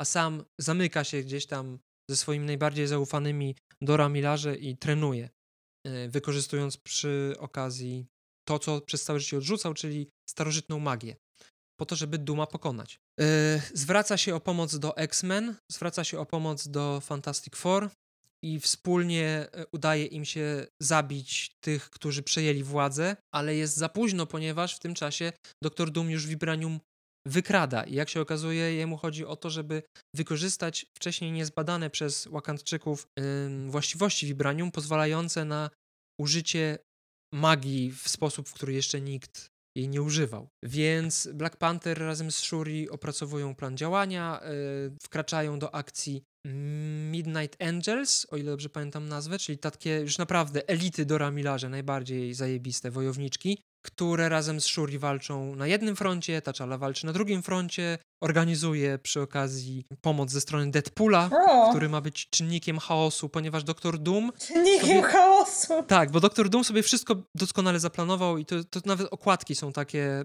e, sugerujące, że to jest dla niego partia szachów, nie? I on wszystkie kroki taczali, które był tak zajebiście przygotowany na różne rzeczy i też, właśnie to jest też fajne w tych komiksach nowszych, że Taczala do tej pory był takim nieskazitelnie czystym królem, takim zajebistym, idealnym, bajkowym królem, który prowadzi idealne, bajkowe państwo. A te komiksy współczesne trochę to pokazały z innej strony i Taczala tutaj się przedstawił jako taka postać, która też knuje i nikomu nic nie mówi, często wykorzystuje nawet najbliższych. Znaczy, to nie jest takie knucie jak Loki, tylko raczej uważanie, że on jest tak mądry, że nie będzie angażował niepotrzebnie ludzi, którzy mogliby coś w jego planie zepsuć. Więc tak naprawdę to jest taka partia szachów między Dumem i Taczalą. No i Taczala zdecydował się na postawienie na Deadpoola, który, który wkrada się do Latverii y, po to, żeby jakoś tam osłabić Duma, przy okazji dowiedzieć się o co chodzi. Y, do walki dołącza też War Machine, więc to jest jakby taki team-up różnych czarnoskórych superbohaterów y, i nie tylko, i postaci związanych silnie z Black Pantherem przez y, Storm z X-Men i przez zażyłość z Fantastic Four, z Fantastic Four. No i dochodzi do finałowej walki, w której Doom buduje sobie z tego vibranium nową, zajebistą zbroję, dającą mu potężną moc, która pozwala na kształtowanie świata. E, no ale Black Panther znowu był mimo wszystko, mimo że nic na to nie wskazywało, krok przed Doomem i dzięki alchemii, starożytnej magii wakandzkich czarnoksiężników sprawił, że vibranium stało się zwykłym metalem i straciło całe swoje właściwości. Całe vibranium Wakandy przestało mieć moc, przez co Doom stracił tą swoją nową, potężną siłę. E, więc tutaj zdecydował się na poświęcenie dość duże, bo Wakanda była niezwyciężonym państwem głównie dzięki Vibranium i tak naprawdę opracowała technologię, której nie ma nikt, głównie dzięki Vibranium, e, no ale on stwierdził, że ważniejsze od metalu, który daje tą potęgę gospodarczą i militarną Wakandzie, jest po prostu pokonanie najeźdźcy i pokazanie, że Wakanda jest nie do zdobycia. No i na końcu, kiedy upokorzony Doom klęczy przed Taczalą Shuri i Storm, Shuri wbija, bo do walki doszło poza granicami Wakandy, bo Doom jednak nie był w stanie zdobyć tego kraju. Wbija flagę Wakandy Shuri i mówi mu, że tym razem mu daruje, ale jeżeli następnym razem chociażby się pojawił w Wakandzie, to, to go zapierdoli jak świniaka. Okay. Więc y, staje się taka jeszcze bardziej harda, co prowadzi z kolei do kolejnej serii, pierwszej solowej serii tak naprawdę z Shuri, która nazywa się Claws of the Panther i to jest cztero, czterozeszytowa y, miniseria stworzona przez Jonathana Maberego po raz kolejny, ten twórca się pojawia, oraz y, Gianluca Giugilotte, o ile dobrze czytam to włoskie nazwisko. I to jest taki o wiele mniej poważny komiks, ale trochę jednak poważny. Shuri zostaje wysłana jako przedstawicielka Wakandy do Savage Land. To jest kraina taka, której czas się zatrzymał. prehistoryczne zwierzęta nadal istnieją, dinozaury, jakieś małpoludy. I ona się znajduje, o ile dobrze pamiętam, gdzieś na północy, ukryta pod czapą lodowcową. E, no ona jest dobrze znana już w tym momencie w uniwersum komiksowym. Ludzie wiedzą, że, ono, że, że Savage Land istnieje. I Shuri tam zostaje wysłana, ponieważ Wakanda nie jest jedynym miejscem, gdzie znajduje się Vibranium.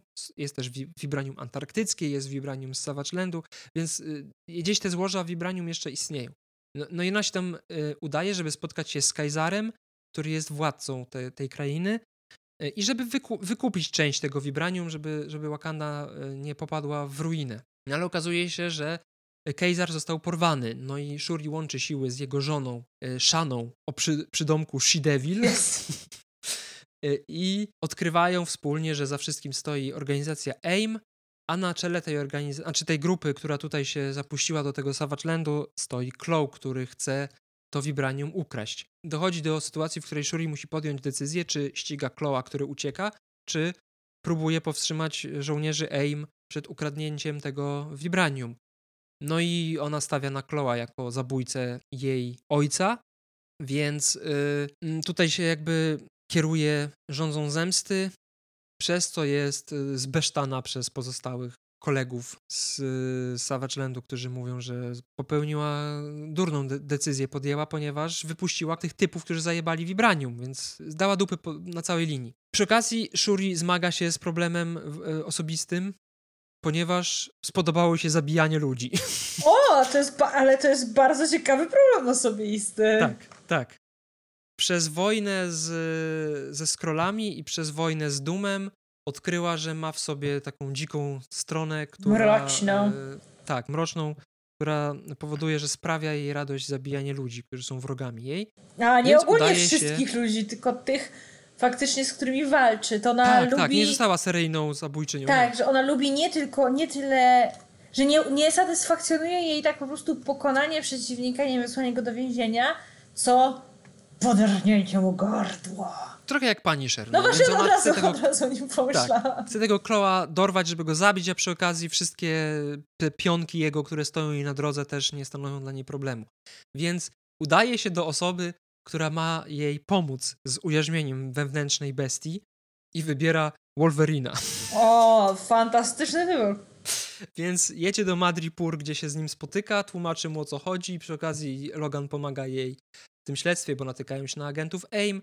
No i dostaje kilka cennych rad, plus dowiaduje się, że Cloud stoi za tym całym w ogóle zaangażowaniem AIM w tą kradzież Vibranium i że on ma jakiś większy plan. Więc Shuri jedzie do Nowego Jorku, tam chce uzyskać pomoc ze strony Avengers, ale okazuje się, że Avengers akurat nie ma. Jedyną osobą, która wtedy chyba Avengers Tower już istniało, to była główna siedziba Avengers, więc jedyną osobą, która jest w, w tym miejscu jest Spider-Man i y, łączy siły ze Spider-Manem. To jest w ogólnie, jeżeli jakaś mniej znana postać dostaje solową serię, to zazwyczaj gościnnie musi się pojawić bardzo znany superbohater, żeby przyciągnąć czytelników, więc nic no, dziwnego, no, że marketingowo ma to tak, sens. Tak. E, więc razem ze Spider-Manem odkrywają całą prawdę na temat spisku Chloa. Okazuje się, że porwał córkę jednego z ważnych typów w AIM, zmienił ją w takiego potwora, bo Chloe w e, komiksach, w przeciwieństwie do tego, co jest w filmach, jest istotą złożoną z dźwięku. On nad tym dźwiękiem panuje, nie ma też, nie ma ręki i ma taką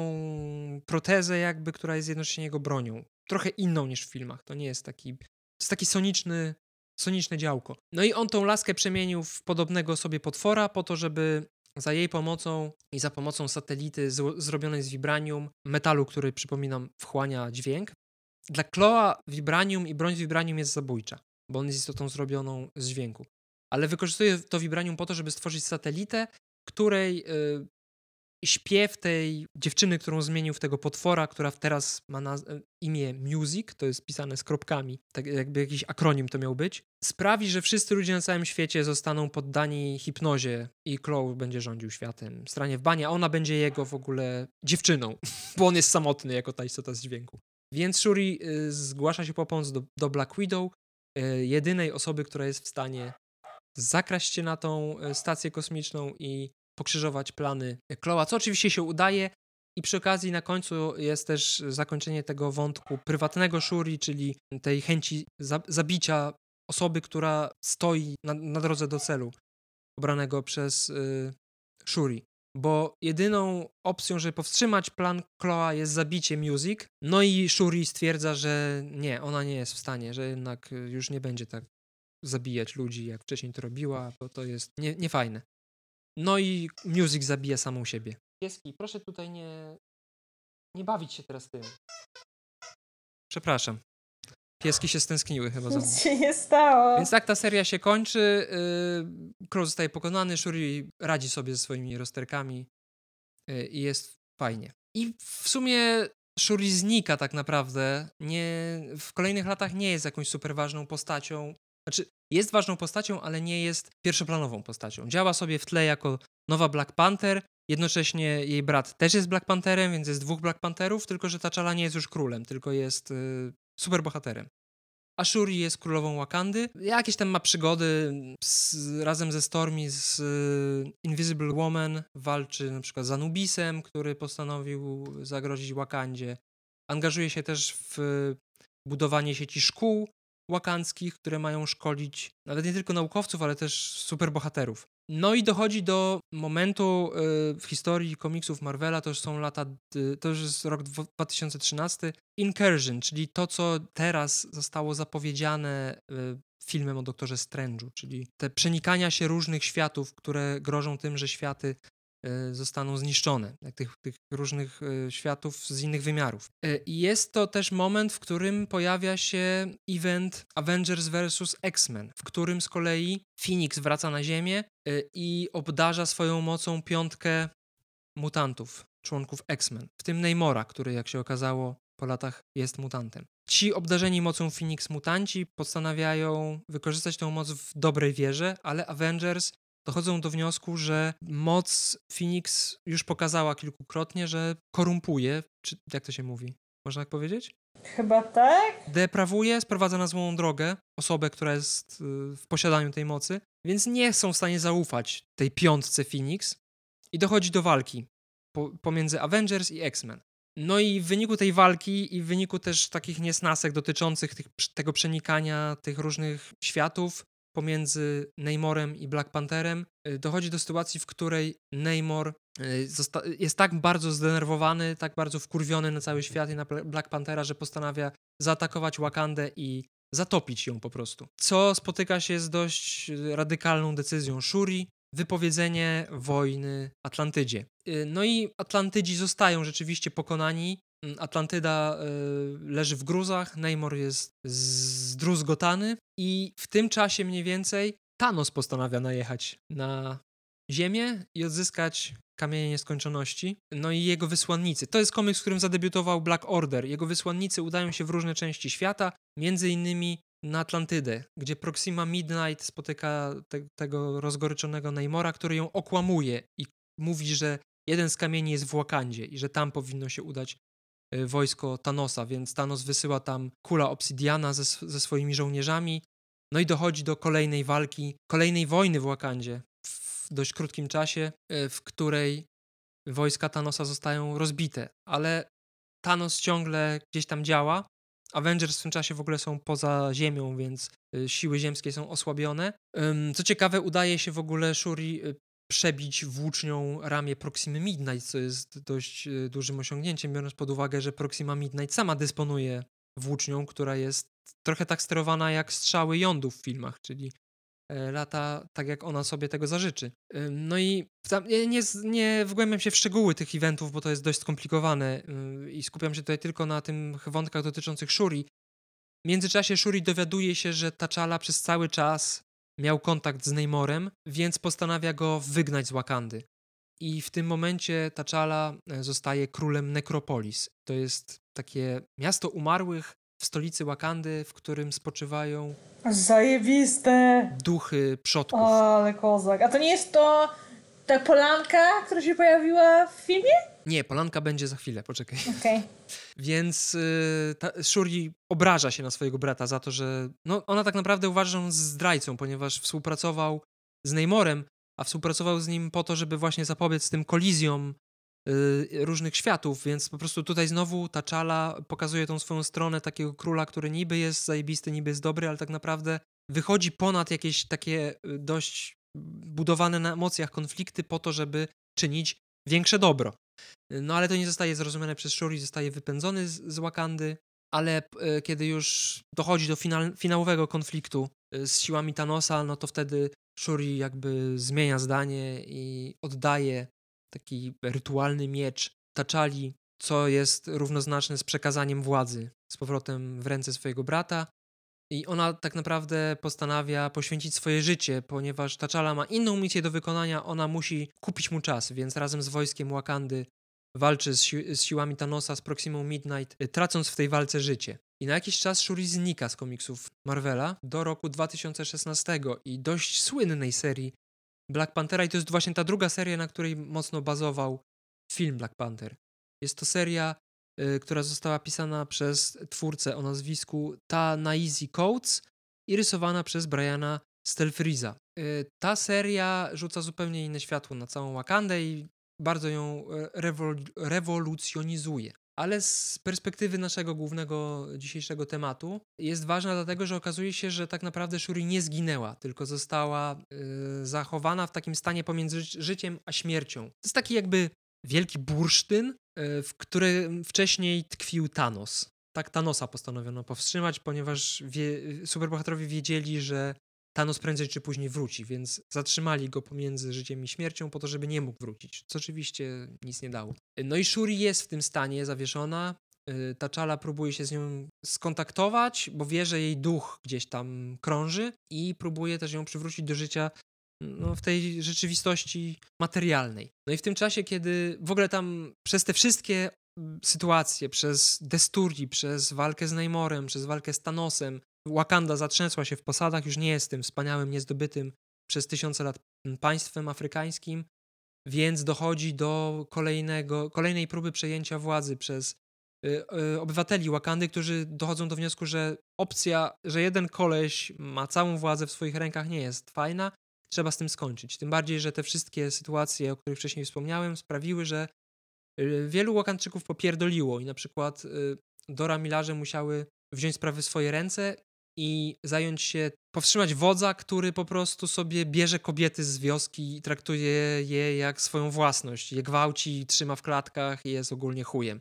Więc yy, kiedy dociera ta informacja do Dora Mila, że one postanawiają go po prostu zabić. Yy, I to jest właśnie opisane, cały, cały przebieg tej, tej akcji w tym spin-offie, właśnie tego komiksu, czyli World of Wakanda z 2017 roku, który skupia się na Ayo i Anece. Yy, więc Dora Milarze odcinają się od Black Panthera, nie chcą być już żadnymi ochroniarkami króla, postanawiają założyć jakby własne państwo E, tam, gdzie wcześniej były ludy Jabari. Ogólnie T'Challa ma duży problem, musi walczyć właśnie z, tym, z, tym, z tą rewolucją, która idzie, która jest dowodzona przez dwie osoby tak naprawdę. Typa, który nazywa się Tetu i jest um, czarnoksiężnikiem oraz Zenzi, która ma moc kontrolowania negatywnych emocji w ludziach, więc ona jakby zaraża tą nienawiścią do Taczali obywatelów Wakandy. I tu jest trochę też taka mm, historia bazująca na historii świata, ponieważ tak jak to zazwyczaj bywa z rewolucjami, Tetu wykorzystał naukę swojego mistrza, który nie był w ogóle za tym, żeby Wakanda była królestwem, chciał, chciał zmodernizować to państwo, zrobić z niej demokrację. Tylko, że on to oczywiście robił teoretycznie, bez żadnych prób przejęcia władzy, a ten koleś czerpał z tych nauk to, co najgorsze i postanowił wcielić w to, ży- w to, to w życie, żeby po prostu przejąć władzę i żeby obalić Taczale z nienawiści do króla i do monarchii. I w tym czasie, kiedy Taczala musiał się z tym wszystkim mierzyć, e, Shuri, a raczej duch Shuri znajdował się w krainie, o której wcześniej wspomniałaś, czyli Jali. Y, I Jalia to jest miejsce. A, to jest Polanka. Tak, w którym znajdują się. To jest takie miejsce zbiorowej świadomości Wakandczyków. I tam znajdują się wszystkie wspomnienia Wakandczyków. No i ona tam y, spotkała. Na początku myślała, że to jest jej matka Ramonda, bo tak wyglądała ta osoba, a później okazało się, że to jest duch. Y, duch Grajo. To jest taki afrykański, jakby taki poeta, który właśnie jego zadaniem jest pielęgnowanie tradycji i pamięci. No i ten duch uczy Shuri przez ten czas, kiedy ona jest między życiem a śmiercią się znajduje, uczy ją przeszłości Wakandy, zanim w ogóle Wakanda powstała. E, dzięki czemu Shuri dowiaduje się o swoich przodkach i zostaje, już nie jest teraz Black Panther, tylko teraz jest, e, ma zupełnie nową funkcję, jest nazwana Aja Adana, co oznacza starożytna przyszłość. I ona jest jakby uosobieniem przyszłości i przeszłości Wakandy w ciele człowieka. No bo ona w końcu wraca do świata żywych e, dzięki temu, że T'Challa zbudował taką maszynerię pozwalającą na zwiększenie mocy. On chyba jest mutantem, nie jestem pewien w tym momencie, ale jest taki koleś, który nazywa się Manifold i on potrafi się teleportować i teleportować e, różne osoby na dość dużą skalę. Jest takim lepszym Nightcrawlerem. E, no i T'Challa buduje tą maszynerię po to, żeby on mógł się teleportować do tego wymiaru właśnie, w którym znajduje się duch Shuri, po to, żeby ją przywrócić do życia. No i Shuri powraca, odmieniona, bieleją jej włosy i wygląda bardziej jak Shuri z filmów. Ma te kolczyki z kłów, te takie bardzo afrykańskie stroje i staje się zupełnie inną postacią przez ten pobyt w tej krainie, ponieważ y, jest bardzo zdystansowana, nie jest już taką pełną emocji nastolatką, czy tam młodą kobietą, która daje się ponosić tym emocjom, tylko raczej jest y, takim uosobieniem mądrości. Ona czerpie właśnie z tej mądrości z przeszłości i stara się kształtować przyszłość dzięki temu i zdobywa moce swoich przodków, bo podczas tej przygody w Dżali ona e, słucha różnych mitów afrykańskich. Nie wiem, czy one bazują na jakichś rzeczywistych mitach afrykańskich, czy to jest wymysł Coatesa, ale on, cały ten komiks jest bardzo afrykański. On, jest, on ma taki właśnie, ma taki, takiego ducha afrykańskiego. To, to jest coś, czego wcześniej w komiksach o Black Pantherze raczej nie było. Raczej było, były te przygody pisane bardzo zachodniocentrycznie, a ten komiks jest mocno afrykański i, i też nie bez powodu dał y, silną bazę dla filmu Black Panther. W każdym razie zdobywa moce, między innymi potrafi zmieniać się w ptaki, taki rój ptaków, dzięki czemu się potrafi się y, przenosić na duże dystanse. Może swoją skórę uczynić twardą jak skała, ma super szybkość, szyb, szybsza niż ogień oraz potrafi nawet przywoływać do życia zmarłych. Więc ma wiele różnych mistycznych mocy, dzięki którym udaje się pokonać tych rewolucjonistów. Okazuje się, że finalnie, że tak naprawdę za tymi rewolucjonistami stał stało takie bóstwo pradawne, z którym wcześniej e, w latach 80. naszego czasu starli się X-Men, e, który nazywa się Adversary i to jest mm, taki jakby indiański bóg, który chce zapanować nad światem. Nie bez powodu on został użyty, ponieważ w tej serii również Storm pełni dość ważną rolę, mimo tego, że już w tym czasie małżeństwo Storm i Taczali zostało unieważnione, ponieważ... Czemu? podczas tego wydarzenia Avengers vs. X-Men y, Storm stanęła po stronie X-Men, a T'Challa po stronie Avengers, więc jakby konflikt interesów, polityczne pierdolenie i stwierdzili, że to małżeństwo ale to nie, nie, ale to, No dobra, to to jest rozrzucenie, unieważnienie małżeństwa, to są dwie zupełnie różne rzeczy. No tak, ale jakby ci ludzie z Wakandy na ważnych stanowiskach uznali, że ślubu nigdy nie było. Że on był nieważny. Aha, tak. okej, okay, czyli to jest unieważnienie. To, tak. to dziwne, okej, okay, dobra. Nie zagłębiajmy się w to, idźmy dalej. W każdym razie udało się dzięki złączonym mocom e, głównych, dobrych, pozytywnych bohaterów pokonać te, to bóstwo e, i po, pojmać, już nie pamiętam, czy to Tetu, Tetu został porwany, czy, czy Zenzi, e, porwany, pojmany, ale jedno z nich zostało umieszczone w, wydaje mi się, że Tetu, został umieszczony w w więzieniu po prostu za to, co, czego dokonał. Ale cała ta przygoda sprawiła, że y, T'Challa postanowił jednak zrewolucjonizować Wakandę i zrobić z niej demokrację.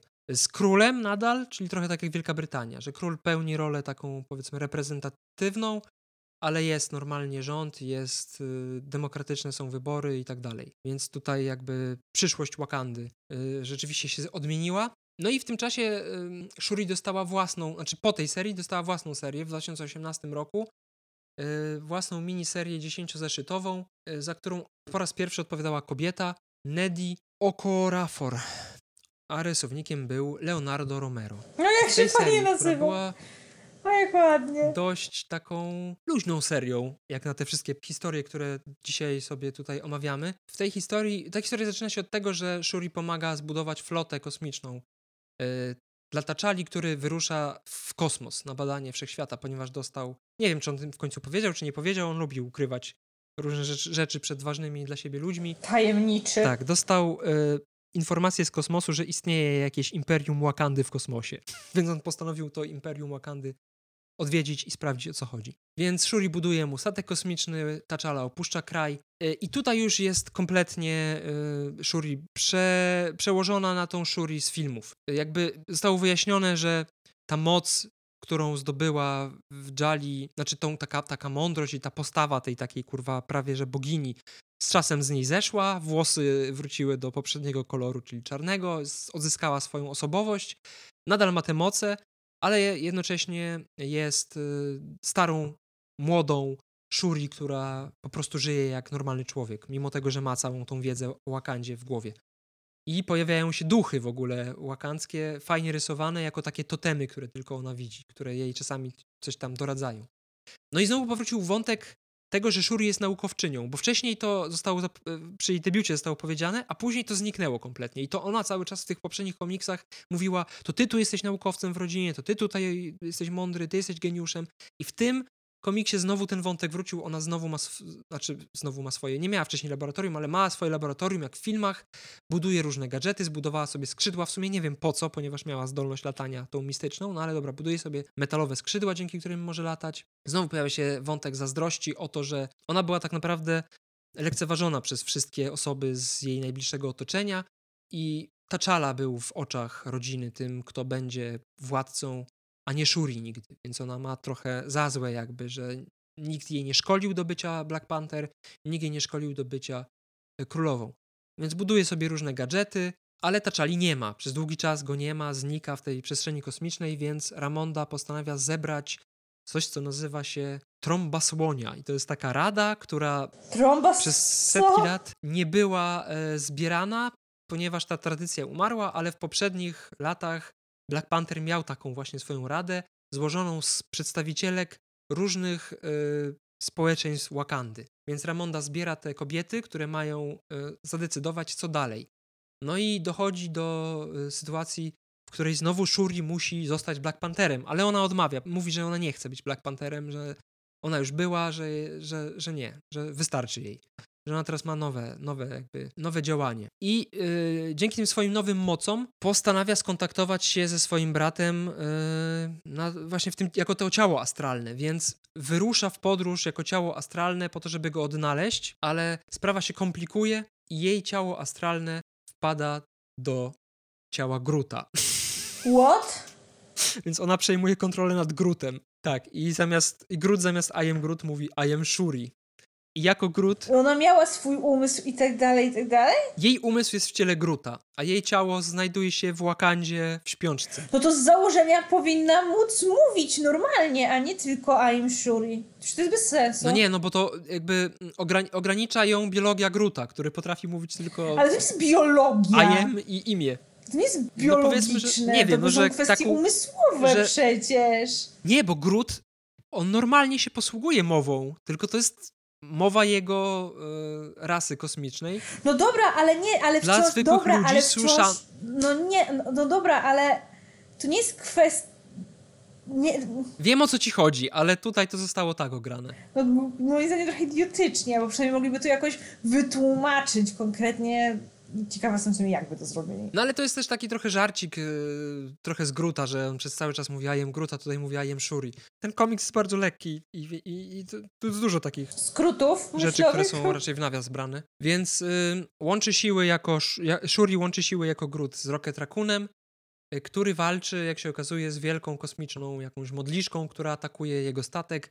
No i tą modliszkę udaje się pokonać. Okazuje się, że w głowie tej modliszki z kolei znajduje się y, umysł laski, która była w tej trąbie słonia, która przez przypadek się tam znalazła podczas rytuału przenoszenia Shuri do tego astral plane. No i z tego powodu uwaga tej modliszki została zwrócona na Ziemię. No i ona na tą Ziemię przyleciała w poszukiwaniu dźwięków, konkretnie muzyki. Y, Więc ta modliszka żywi się muzyką i y, przez to, że miała kontakt z Shuri i że miała kontakt z tą laską z trąby słonia, odkryła, że na Ziemi istnieje muzyka i tam się udała.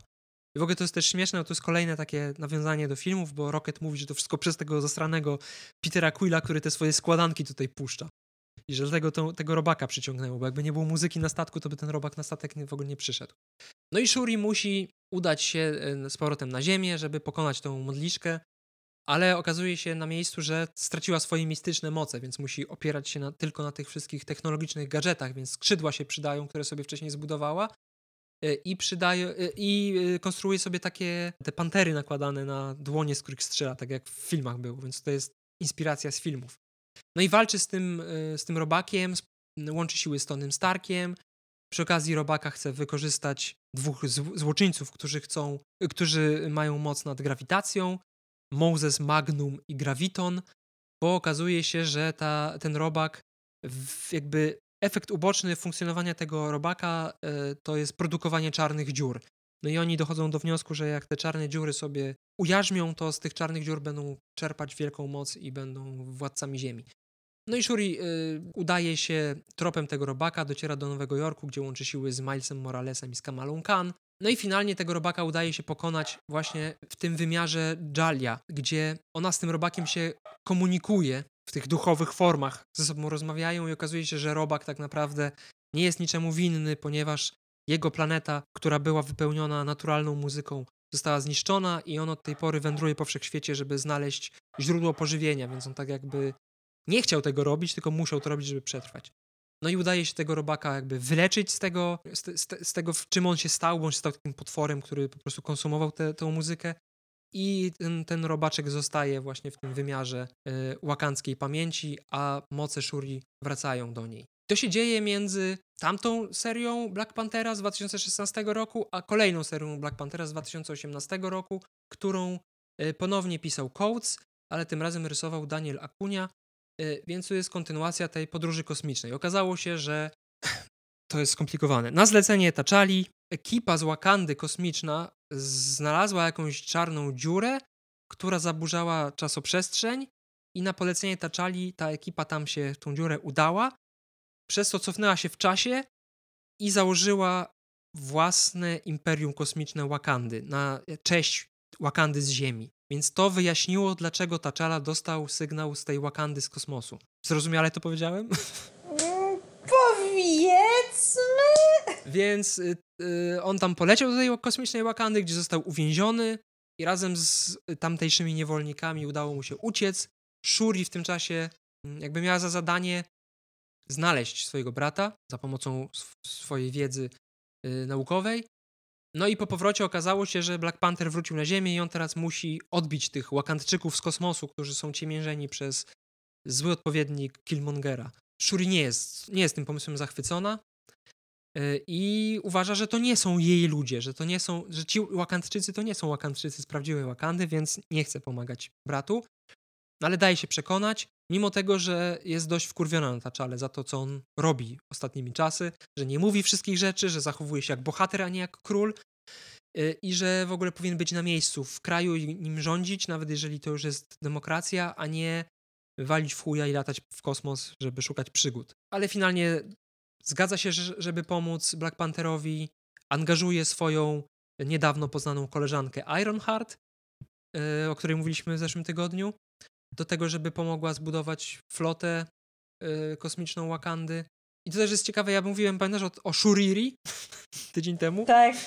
To jednak nie Okoje, to y, Silhouette wymyśliła tą ksywkę, a Okoje tylko się z niej bardzo cieszyła i bardzo ją to śmieszyło. Mnie też to wciąż bawi, mówiąc szczerze.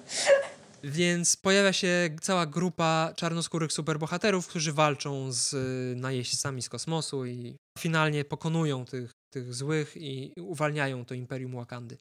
No i seria ostatnia z 2021 roku, pisana przez Johna Ridleya i rysowana przez Juana Cabala, e, w której znowu ta czala daje dupy. Więc nie wiem, teraz jakiś taki, od kilku lat jest taki trochę, no nie wiem, że hejt, ale dekonstrukcja Taczali, który już nie jest tym genialnym, zajebistym królem, tylko raczej taką trochę szemraną postacią. Co chwilę mu coś nie wychodzi. Ponieważ okazuje się, że Taczala, znowu nie mówiąc nikomu, postanowił wiele lat temu wy, wykorzystać swoich... Kiedy on się nauczy, że bycie tajemniczym działa na jego niekorzyść? E, więc zlecił z najlepszym swoim żołnierzom, w tym jed, y, jeden z nich był jego dobrym przyjacielem, najlepszym przyjacielem, dziesiątce najlepszych żołnierzy Wakandy, żeby byli uśpionymi agentami w różnych częściach świata. On upozorował ich śmierć, a oni sobie przez lata żyją y, pod inną, pod inną tożsamością po to, żeby w razie czego działać i bronić Wakandy. No i okazuje się, że doszło do morderstwa jednego z tych agentów, a o całej sprawie wiedział tylko Taczala i ci agenci. Taczala postanawia powiedzieć całą prawdę Shuri i prosi ją o to, żeby wykorzystała swoje technologiczne gadżety i odkryła, kto stoi za tym zabójstwem okazuje się, że za całą w ogóle tą sytuacją, która jest znowu intrygą polityczną y, dość dużą, stoi szef Hetut Zeraze, któremu nie podoba się nowy ustrój w Wakandzie i postanawia, wykradając informacje na temat tych uśpionych agentów Taczali, postanawia zabić jednego z nich po to, żeby wprowadzić chaos w państwie i żeby oskarżyć Taczale o zdradę w ogóle, bo wtedy to wychodzi na jaw, że on w ogóle zataja pewne informacje przed swoimi ludźmi i że to tak w ogóle nie powinno być. Jednocześnie tam w ogóle kolejna jakaś rewolucja y, ludów, które są ciemiężone trochę przez Wakandę, raczej zepchnięte na margines i o nich się nie pamięta. Więc jest znowu dużo takich politycznych intryg. Shuri tutaj gra drugoplanową, ale dość ważną rolę. Udaje się jej tą całą zagadkę rozwikłać i udaje się jej też dzięki swoim y, gadżetom do Wakandy wkraść po to, żeby obalić tego typa, który postanowił przejąć władzę w Wakandzie, ponieważ uważa, że Wakanda to powinno być królestwo. No i on pod koniec walki z Taczalą w ogóle popełnia samobójstwo, bo dochodzi do niego, że jego plan nigdy nie zostanie wcielony w życie, ponieważ Taczala jest lepszy od niego pod każdym względem. No i to on jest faktycznie tym królem Wakandy, mimo tego, że jest to reprezentatywna rola, to no wiesz, nie ma z nim szans a nie jest w stanie pogodzić się z tym, że Wakanda jest demokracją. E, no i teraz podobno Shuri ma dostać własną, nie wiem, czy powieść, czy powieść graficzną, ale są jakieś plany, żeby tą bohaterkę jakby wybić na pierwszy plan, co prawdopodobnie ma silny związek z... Z filmami. Z filmami, tak. Więc y, tak się przedstawia ta postać trochę długi odcinek, dłuższy niż myślałem, zdecydowanie, ale to przez te y, początkowe nasze dywagacje na temat. No, faktycznie. No tak, no ile my czasu poświęciliśmy najpierw w ogóle zupełnie innym tematom, później ustrojowi Wakandy, który no mnie po prostu bardzo interesuje, I'm sorry. Więc musiałam poruszyć tę kwestię. No my chyba po 40 minutach dopiero tak. wspomnieliśmy o Shuri. Coś, coś koło tego. Znaczy wcześniej tam mówiłaś, że ona chcia, chciała walczyć, ale jej się nie udało, bo została przygnieciona przez typa. Tak, coś tam, coś tam o niej napomknęła.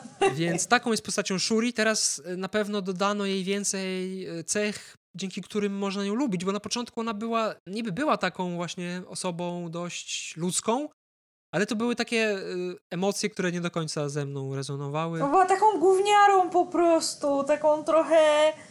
No przypomina mi pewną osobę z rodu Smoka, której nie lubię. Mimo, że no ja filmową Shuri akurat uwielbiam. Sympatyczna dziewczyna. No, dzięki filmom ona stała się znowu fajną postacią, bo początkowo ona była taką właśnie miłą dziewczyną, młodą, a później to jakoś postanowili zbrutalizować i ta Shuri stała się taka kurwa harda, że zabija ludzi, jest tą królową, gardzi swoim bratem, jego głupimi decyzjami. Dalej potrafi mu się postawić i dalej uważa, że jego decyzje często są może nie głupie, ale nie w porządku wobec obywateli Wakandy, ale jest o wiele bardziej postacią do polubienia niż przez większość swojej komiksowej kariery.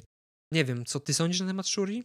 Masz jakieś przemyślenia dodatkowe? Znaczy, podoba mi się to, że ta postać właśnie przeszła naprawdę sporą ewolucję i e, przemianę wewnętrzną właśnie z tej takiej no trochę rozwydrzonej nastolatki, która w sumie trochę miała zbyt wysokie mniemanie o samej sobie, na zasadzie takiej, że no, ona się tam rzucała do tego, żeby ona być Black Pantherem, mimo że no, obiektywnie nie miała ku temu, brakuje mi słowa teraz, no nie, jeszcze, Predyspozycji. Tak, jeszcze się nie nadawała do tego. Ja nie mówię, że się w ogóle do tego nie nadawała. Tylko ona nie ukończyła treningu i tak dalej, co zresztą zostało w pewnym momencie jasno jej, jej i nam pokazane.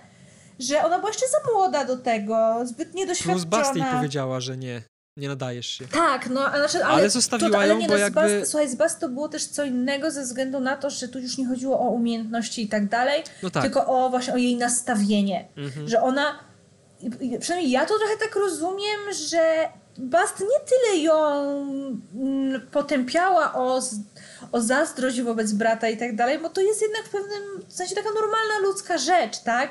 Dopóki ta zazdrość nie zmienia się w patologię, i nie zaczynasz tak jakby działać yy,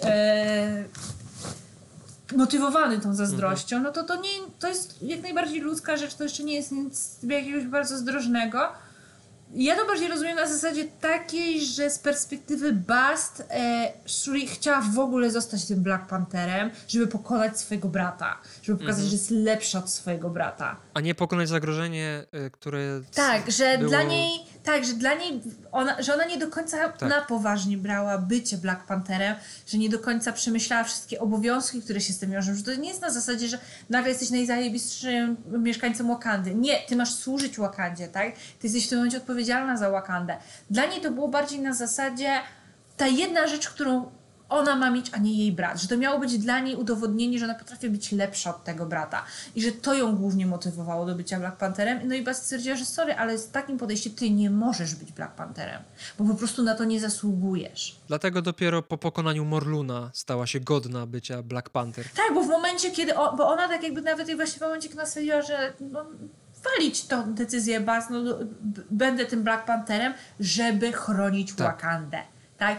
to było właśnie istotne, że ona nie zrobiła tego, żeby patrzcie, wszyscy jestem lepsza niż ta czara, tylko stricte, żeby chronić państwo. No i wtedy faktycznie tutaj się zaczyna właśnie ta jej taka, już tak na poważnie się zaczyna ta jej przemiana i tak dalej. Więc no, podoba mi się ta postać, bo ona no, przechodzi określoną drogę, wzbudza różne emocje właśnie na różnych etapach swojej historii, więc no uważam, że naprawdę fajna postać. No i ma niektóre przygody ma dosyć ciekawe, zwłaszcza to z Grutem. E, no, no i też ma fajne moce, które są, są w sumie no, jakoś w jakiś tam sposób eksplorowane przez innych twórców, ale też takie mocno związane z Afryką, że to jest wszystko osadzone gdzieś w tej tradycji afrykańskiej. I to też jest w Pyterze w końcu poszli w tym Black Pantherze nie tylko w takie science fiction afrykańskie z perspektywy nawet czarnoskórych twórców, ale żyjących jednak w USA, tylko że się cofnęli trochę do tej tradycji z innego kontynentu. I to jest w pytkę. No i to w ogóle, że jest postać królowej czarnoskórej, która nie jest właśnie taka fetyszyzo, fetyszyz, fetyszyzowana. No.